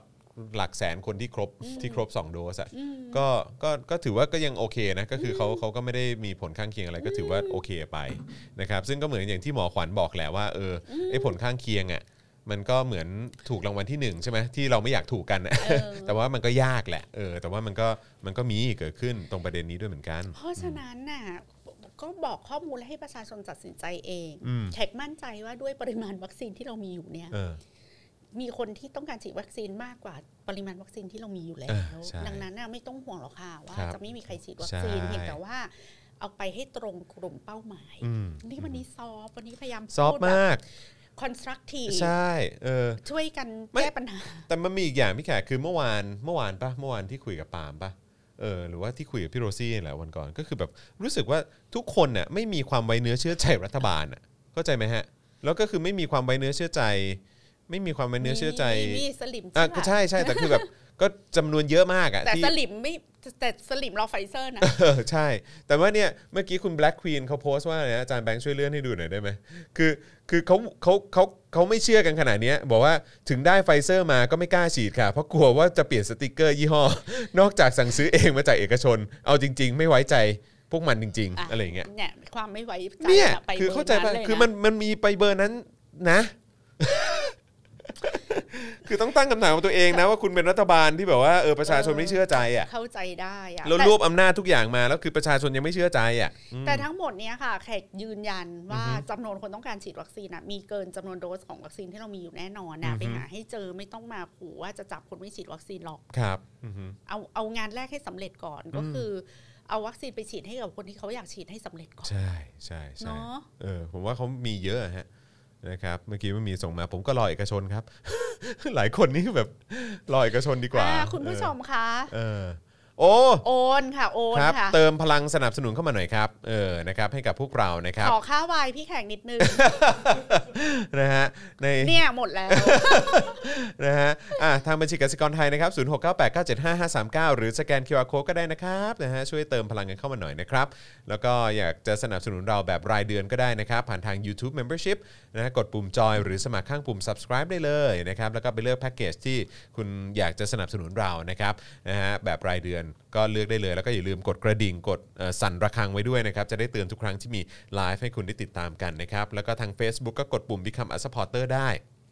นะครับแล้วก็ส่งดาวเข้ามาก็ได้นะครับ หรือว่าไปช้อปปิ้งกันที่ Spoke Dark Store แล้วก็สำหรับคุณผู้ชมนะฮะหรือว่าคุณผู้ฟังที่ติดตามอยู่ที่ต่างประเทศก็สนับสนุนเอ่อพวกเราได้ผ่านทาง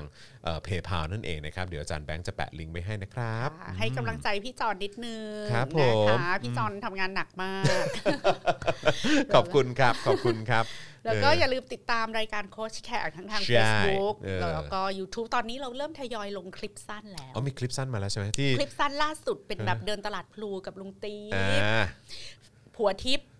ที่สุดของการเซอร์วิสเลย ผัวทิพย์ เซอร์วิสสุดๆอ่ะอืม อุ้ยแล้ววันเนี้ยกระทิงเขาท็อปฟอร์มนะจอน ทำไมฮะ คือพี่แขกก็ใส่ชุดเอ่อสาวเวียดนาม ที่เขาซื้อมาฝากจากจากนครพนม ครับผม แล้วพี่โรซี่ก็บอกว่ากระทิงชุดเนี้ยเป็นชุดของเผ่าเดียวกับเออนางงามเวียดนามนะ อ๋อครับผม เออชุดเผ่านี้กระทิงก็บอกว่า นางงามเวียดนามเนี่ย สวยเท่าป้าแขกหรือเปล่า นี่ โอ้ แห สุด ม่ให้อยู่เป็น อยู่เป็นมาก อยู่เป็นจริงๆ เออนะฮะอ่ะแล้วก็ขอบคุณคุณคริสโตเฟอร์โรบินด้วยนะฮะมาเป็นเมมเบอร์ใหม่ของเราทาง YouTube แล้วก็ท่านก่อนหน้านั้นด้วยนะครับ อ๋อนี่ไงผมเปิดดูคลิปสั้นอยู่ พาช็อปตลาดวัง ใช่ เออตลาดวัดกลาง ใช่ ฝั่งทน อันนี้ใช่ไหมฮะที่เอ้ยใช่ อัน ปะ เนี้ย ใช่ ที่ตลาดพลูไง อันนี้ที่บอกว่าที่ไปเจอเอ่อขนมที่เขาทำวันลใช่ะ ใช่ใช่อีขนมขาย อ่า อ่ะ ใช่แล้วก็ที่ไปเจอบ้านที่เขาปลูก ปลูก ต้น องุ่น องุ่น แล้วก็ขึ้นดีเหลือเกิน เนี่ยอยากไปอีกอยากคิดถึงก๋วยเตี๋ยวหลอดมากก๋วยเตี๋ยวหลอด จ ก๋วย ริงๆ จั๊บ นี่ไง ผมเห็น โอ้ย ผมเห็นที่คน ข้าวขา ส่งเข้ามาว่า หมู โอนค่าก๋วยจั๊บให้แม่ ต้มเลือด กับลุงติ๊บ อืม เออโอ้โห เนื้อหา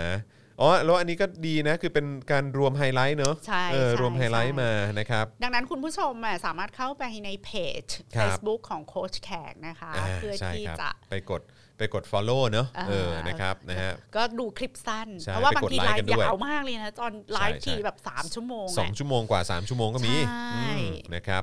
ก็ก็เข้าไปกดไลค์ที่ Facebook กันด้วยนะครับ แล้วก็ถ้าเป็นใครที่ใครเป็นทีม YouTube นะครับ YouTube ก็ไป subscribe กันได้นะครับ กับโค้ชแขกนั่นเองนะครับ ก็โค้ชแล้วก็แขกก็คือ K H A E K นั่นเองนะครับ ลองเสิร์ชดูตอนนี้คน subscribe เพิ่มขึ้นเรื่อยๆเพิ่มขึ้นเรื่อยๆแล้วนะ ค่ะ เออนะครับ เพื่อเป็นช่องทางการทำมาหากินของพวกเรา ใช่ นะคะ หล่อ ถูกต้อง เลี้ยงเครื่องด่านิดนึง ก็มีมีหลากหลายคอนเทนต์ให้ติดตามไงเออ ค่ะ นะครับวันนี้ก็อย่างที่บอกไปว่าเป็นจุดเออเป็นจุดอุ๊ยสูตรน้ำพริกอี เก๋ น้ำพริกขี้กาเอออร่อยแซ่บแน่นอนอืม อร่อย นะคบ อร่อยจริง ใช่ โอ้แล้วก็ดีใจมาก เพราะว่าเอ่อใน Twitter ก็มีคนบอกว่า ไม่เคยคิดว่าจะทำคือเกิดมาไม่เคยคิดว่าจะทำข้าวแกงกะหรี่ อ๋อใช่ กิผมนเองได้อะ ผมเห็นคนส่งกันบ้านนี่ เออแล้วคือทำแบบ เออ ทำทำได้ดีกว่าพี่แก จริงเหรอ เฮ้ย จริง คือ เปล่า จริงดู โอ้โห ดูดูดีกว่า ดูดีเลยใช่ไหม อะ ฮะ ใช่ โอ้โหเก่งมากครับ คุณผู้ชมทุกคนนี่มีความสามารถจริง ไม่คือพี่แขกให้ทางลัดด้วยไง ๆ เออเออเออเอ ให้ อ ให้หนทางที่ง่ายอะ ครับ คือบา ครั ง บ คนนึกแบบเห็นข้าวแกงกะหรี่นึกไม่ออกว่ามัน เออ ทำไงใช่ไหม เออเออ ทำไมอาจารย์แบงค์ไปทำมาแล้วเหรอ เออ ไปทำมาแล้ว ลอง เหร ทำยังจานแบงค์ ทำทำทำอยู่แล้วครับ อ๋อทำอยู่แล้วด้วย ได้ า เรื่อยๆอยู่แล้วครับ อ๋อ นี่ เออ ทำอะไรไปแล้วบ้าง เออ ปกติทานทานเป็นแกงกะหรี่อะไรไก่หรือเนื้อ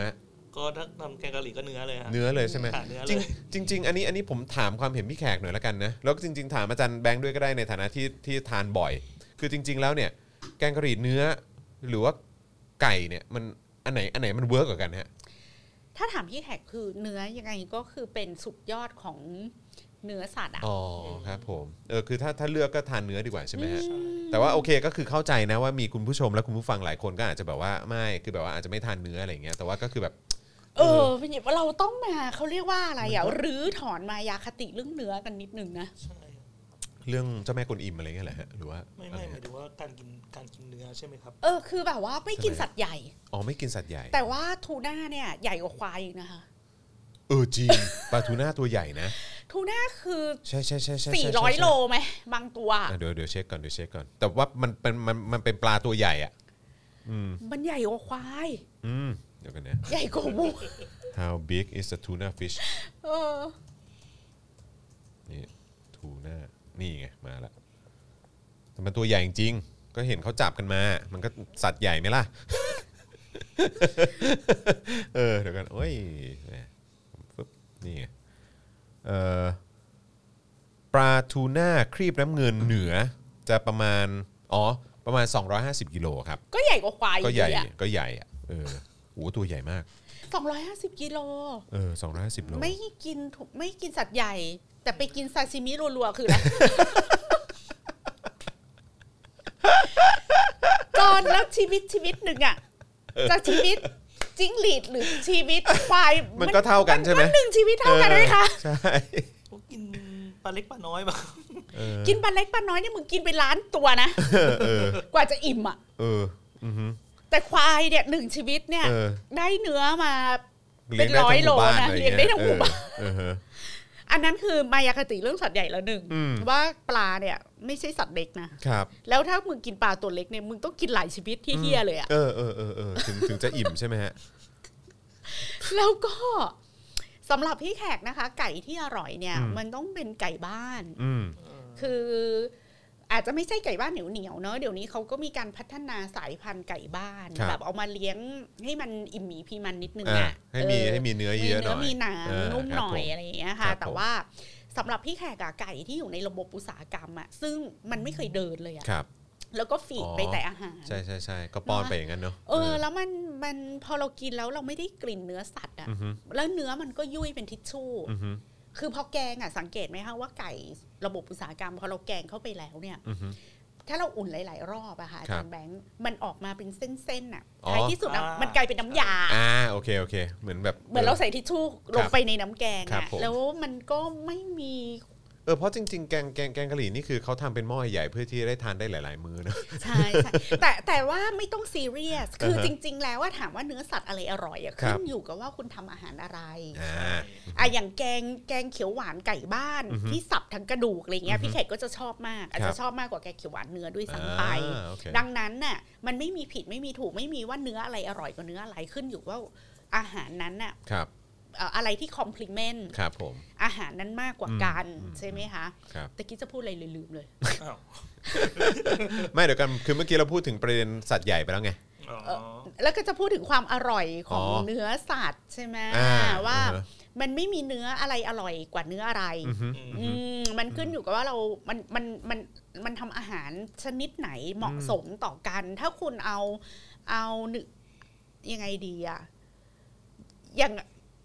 คุณจะทำไก่ย่างอย่างเงี้ย อืม บางคนก็ชอบไก่ย่างบางคนก็เนื้อย่างถามว่าระหว่างไก่ย่างกับเนื้อย่างอันไหนอร่อยมากกว่ากัน อืม ตอบไม่ได้ละ ก็มัน ก็ แล้วแต่ ขึ้น ความ อยู่ ช กั อ บบ ว่า ไง คุณภาพเนื้อกับคุณ อ๋ ภา อ พไก่ ใช่ใช่ ใช่ไหม ใช่ ถ้าคุณได้เนื้อที่ดี อืม ย่างยังไงก็อร่อย ถ้า ใช่ คุณได้เนื้อไก่คุณภาพดี เออ ย่างยังไงก็อร่อย ใช่ถูกต้องถูกต้อง ไม่แต่แต่ด้วยว่าอย่างเช่นเนื้อย่างกับไก่ย่างก็ย่างก็ย่างกันคนละแบบอีก อืม หมักคนคนละแบบอีก อืม อืมผมว่ามันก็คนละรสชาติกันนะครับ อืม ใช่ อันเนี้ยแล้วแต่รสนิยมละ พี่แขกครับ อ๋อจะพูดอย่างนี้ อ๋อ บอกว่า เออ เรื่องแกงกะหรี่อะไปซีเรียส อ่าอ่า เพราะว่าคอนเซปต์แกงกะหรี่อะจอนมันคือแกงโฮะ แคงโฮ คือมันเป็นเมนูล้างตู้เย็นของคุณแม่บ้านญี่ ปุ่น ก็คือเคลียร์ เคลียร์ เป็ คื น อ การ มี เคลี อะไร ยร์ อ่ะก็จะเอามาผัด อ่าแล้วก็ ผัดรวมกัน เออ แล้วก็ใส่น้ำ อ่า แล้วก็ใส่ใส่ซุป อ่า ซุปก้อน อ่าฮะ หรือใส่เกลือใส่โชยุอะไรอย่างเงี้ยค่ะ เสร็จแล้วก็เอาก้อนแกงกะหรี่สำเร็จรูปอะ เออ โยนลงไป อ่า จบข่าว เออ ปึ้งอะไรอย่างเงี้ย แค่นั้นเล คื แค่ อ นั้นเลย แล้วก็จะเคี่ยวจนไม่รู้ว่าในแกงกะหรี่อะ มีอะไรบ้าง มีอะไรบ้าง หาออริจิไม่เจอ เพราะ มั มัน นเป็น เพราะมันเคี่ยวไปหมดแล้วไง มันเคี่ยวจน ออ เละ ใช่ใช่ใช่รวมกันไปหมดแล้ว แล้วก็เอากลิ่นกะหรี่อะกลบทุกอย่าง อ่า ดังนั้นในยแกงกะหรี่มันจะเป็นอาหารทั้งแบบเหมือนคอมฟอร์ตฟู อื้ ด อหืออื้อหือ เป็นการล้างตู้เย็น อือหือ เป็นอาหารที่ไม่มีไม่มีคำว่าผิด อืมอืม ใส่อะไรก็ได้ มันคือแกงกะหรี่ไม่มีคำว่าผิด ครับครับทำไปเถอะ ทำไปเถอะ ทำไปเถอะ ไร เอย่าง อ เงี้ย ขอแค่ให้ลอง เมื่อกี้มีมีส่งเข้ามาบอกว่าพี่แขกครับ ขอสูตรนี้ได้ไหมครับเอ่อสูตรเอ่อข้าวหมกข้าวหมกไก่ โอ้ว่าจะทำเหมือนกัน อยากกินอ่ะ จอนได้กินปะเพราะพี่แขกทำหลายรอบแล้วนะข้าวหมกไก่ทำบ่อยมาก ยัง ทำอย่างอลังกายัรง อิชบาลโกะมาก ยัง ยัง ครับ เดี๋ยวมาก ยังครับยังครับ พี่แขกข้าวหมกไก่พี่แขกอร่อยมากบอกเลย พี่แขกทำอีกสิครับ เป็นเป็นเป็นเป็นข้าวหมกไก่ที่ไม่ได้แห้งๆนะเป็นข้าวหมกไก่ เออ ที่ไก่จะหมักในโยเกิร์ตในอะไรที่แบบ อื้อหือ ชุ่มฉ่ำมากเล ยอะ คือน้ำลาย โอ้ยอยากกิน แล้วน้ำจิ้มข้าวหมกไก่พี่ไข่คือเด็ด เออ นะ โอ้ยอยากกินครับอืมนะฮะคุณแอมหรือเปล่าบอกว่าพี่แขกหนูช็อตเพื่อนไม่กินเนื้อไปหนึ่งแมตช์เรื่องชีวิตหนึ่งชีวิตกับกุ้งฝอยร้อยชีวิต เออ วันต่อมาเพื่อนบอกว่า มึง เนื้อ A5 ดีมาก เป็นไงล่ะ ไปโดนปุ๊บ โดนเลย เออนะครับ เออมีคนบอกว่าอะไรนะครับ ฝากคุณจออะไรฮะ คุณมงคล เช็ค Facebook อาจารย์ทัศนัย อ๋อ เออ ใช่ผมเห็นผมเห็นอยู่เหมือน บอก กั ว่าน จะเช็ค เหมือน บินอาจารย์ ใช่ คือเดี๋ยวเราอยู่ในบ้านป่าเมืองเถื่อนขนาดที่แบบใครจะลากใครไปตีหัวเขาทำได้เลยเหรอ เออ มันอะไรก็ไม่รู้ คืออคือไอ้ลักษณะเนี้ยมันคือการปกครองกันด้วยระบบนักเลงใช่ไหมที่เออะมาขู่ว่าจะเช็คบินนะ อืม อันเนี้ยคือระบบบุลลี่ ครับ ซึ่งพี่แขกคิดว่าการรับมือ คือพี่แขกอะเวลาพูดว่ากูจะบูลลี่มึงอะไรอย่างเงี้ย คือพี่แขกกำลังตอบโต้ไอ้เรื่องความโอเวอร์พีซี ครับ บลาบลาบลานะ ครั คะ บครับ จริงๆแล้วอะระบบบูลลี่ที่แท้จริงอะมันเป็นระบบบูลลี่ที่สร้างบรรยากาศแห่งความหวาดกลัว ครับ แล้วก็ทำให้คนที่ถูกบูลลี่เป็นประจำอะ อือฮึ คิดไม่ออก ครับ ว่าตัวเองอะจะออกจากโครงสร้างทางอำนาจที่เต็มไปด้วยบรรยากาศแห่งความกลัวนี้ได้อย่างไร อืม ซึ่งประเทศที่มีชื่อเสียงเรื่องแบบปัญหาสังคมเรื่องการบูลลี่หนักมากคือประเทศญี่ปุ่นน่ะ อืม เขาอธิบายอย่างนี้ว่าบูลลี่อ่ะมันอยู่ในอากาศ อืม เหมือนเราเราไม่มีใครมาทำอะไรเรานะจอนแต่เราเราได้กลิ่น เราอยู่ในชั้นบรรยากาศที่เราสัมผัสได้ถึงความกลัวตลอดเวลา อืม อืม ดังนั้นน่ะไอการจะครีเอทบรรยากาศชั้นบรรยากาศแห่งความกลัวเนี่ย มันก็คือการที่ทำให้คนคนหนึ่งอ่ะ เหมือนใจแอนน่ะ มีใครเคยเห็นใจแอนไปกระทืบใครจริงๆไหม อืม แล้วก็ดูเหมือนว่าใจแอนไม่เคยมีศักยภาพที่จะไปกระทืบใครได้จริงๆเพราะอ้วนมากอะยกขาขึ้นก็อาจจะหกล้มด้วยตัวเองอะไรอย่างเงี้ย แต่ทุกคนก็กลัวใจแอนมากโดยไม่มีเหตุผล ครับ แล้วพี่ไข่ก็รู้สึกว่าไอ้ระบบที่ว่าเดี๋ยวกูจะไปเช็คบินมึงนู่นนั่นนี่เนี่ยมันก็เป็นเป็นการสั่งสมที่อยู่ในวัฒนธรรมไทยให้พวกนักเลงหรือมาเฟียเนี่ยครีเอทชั้นบรรยากาศแห่งความกลัว แล้วก็เมื่อเราไปซีโรราบหรือจำนนต่อชั้นบรรยากาศอันนี้ เราก็จะเป็นส่วนหนึ่ง อือฮึ ของการเพิ่มบรรยากาศแห่งความกลัว ครับ แล้วเราก็แบบแล้วสิ่งที่เห็นได้ชัดก็คือ พอมีใครพูดอะไรมานิดนึงที่มัน อืม แค่พูดความจริงหรืออะไรเงี้ยก็เซฟจอน เออใช่อืม อยากกินข้าวผัดไหม อ่า เอ้ย ใช่เอาโอเลี้ยงไหมโอเลี้ยงไหม เออเขายังไม่ทันทำอะไรแต่แต่ว่าอันเนี้ย ใช่ คุณกำ นี่ ลัง คือการส่งเสริมการ คุ บู ณ ลลี่ คุณ ฮะ กำลังเพิ่มเพิ่ม บรรยากาศ ความหนาแน่นแห่งชั้นบรรยากาศแห่งความกลัว แล้วคุณกำลังทำให้ใจแอนน่ะ อือฮึ ซึ่งถ้ามันแค่ยกขามันก็หกล้มแล้วเนี่ย อืม ดูน่ากลัวกว่าที่มันเป็น อืมอืม แล้วท้ายที่สุดสิ่งที่เกิดขึ้นก็คือพวกคุณก็จะอ่อนแออ ม ไปตามเกมที่เขาออกแบบว่าด้วยการสั่งสมชั้นบรรยากาศแห่งความกลัวที่ไม่มีอยู่จริง อืมอืม ถ้าทุกคนลุกขึ้นมายืนหยัดต่อภาวะที่มันเป็นทิศเหนือเป็นทิศเหนือทิศใต้เป็นทิศใต้อะ ครั ค่ะ บ ขาวก็คือขาวดำก็คือดำอะแล้วทุกคนออกมาพูดเรื่องเนี้ยเหมือนเหมือนกันอะพร้อม ๆ กันอะออกมาพูดทุกวัน แล้วก็ยืนยันลักษณะอันปกติที่ไม่ใช่ลักษณะเพอร์เวิร์ดอะอย่างสม่ำเสมอตลอดเวลา แล้วเวลามีใครแบบกูจะเช็คบินมึงหรือโดนขู่อะไรอย่างเงี้ยเราทุกคนก็ต้อง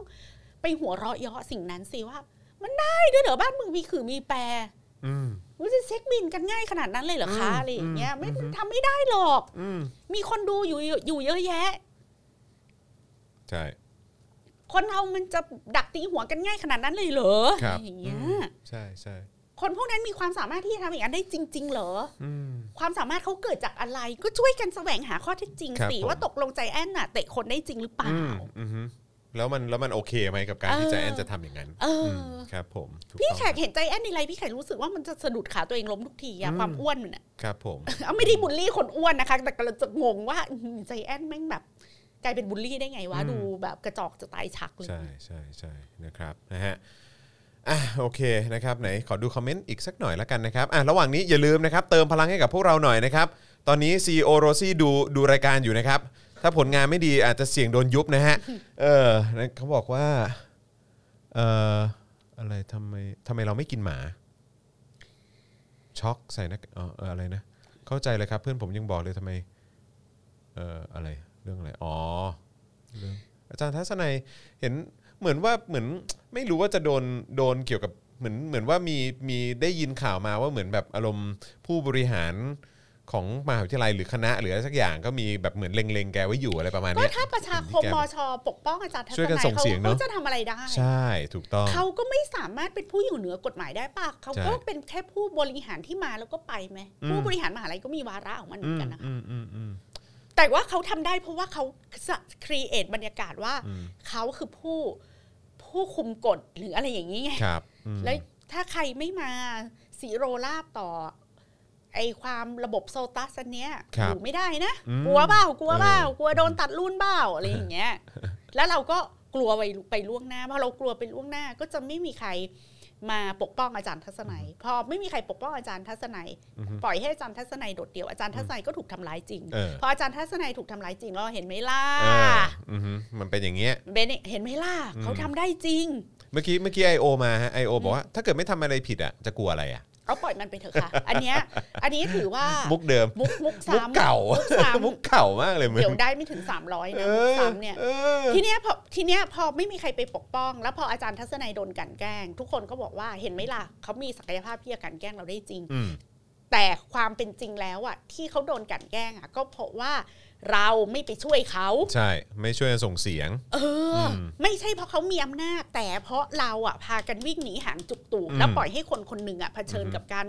ถูกบูลลี่ตามลำพัง อืม แล้วไอ้คนที่มันไม่ได้เก่งมากอะไรมากนัก มันก็เลยบูลลี่ได้ อือฮึ เพราะไอีคนที่ถูกบูลลี่นั้นไม่มีพวกมาช่วย อืมอืม มันก็เหมือนเวลาเราดูหนังญี่ปุ่นที่เด็กมันโดนบูลลี่เพราะเพื่อนมันโดนบูลลี่เพราะเพื่อนมันไม่ช่วยไง ใช่ใช่ใช่ ถ้าเพื่อน ใช่ มันช่วยอ่ะอีตัวบูลลี่นั้นมันจะทำได้เหรอ ถูกต้องถูกต้องอืม มันลอจิกมันมีซิมโพแบบนี้เลยค่ะ คุณผู้ชม อืม ดังนั้นน่ะอย่าผลิตซ้ำ เหมือนเหมือน ควา เรื่อ ม ง กลัว เหมือนเรื่องในสังคมด้วยนะครับกับไอ้ อืม ไอ้สิ่งที่เราเห็นอยู่ว่าอะไรที่มันผิดปกติอะไรที่มัน เออ วิปริตอ่ะ เออ เออถ้าเกิดว่าคุณคุณ คุณไม่ส่งเสียงอ่ะก็คือมันก็คือเป็นการสนับสนุนทางอ้อมอ่ะ คนที่คุณควรจะเซฟอะคือคนที่ทำผิด อืม เซฟเขาจากความชั่วร้าย ครับ ไม่ใช่มาเซฟคนที่พูดในสิ่งที่ถูกต้อง ใช่ ถูกต้องอืมอย่าให้มันวิปริตไปมากกว่านี้เลย นะฮะเอิ่มถ้าคนมีอำนาจไม่ได้ทำอะไรผิดจะกลัวประชาชนตรวจสอบทำไม เออ เออ ก็นั่นแหละ ผม ค่ะ เออ นะคะ นะครับ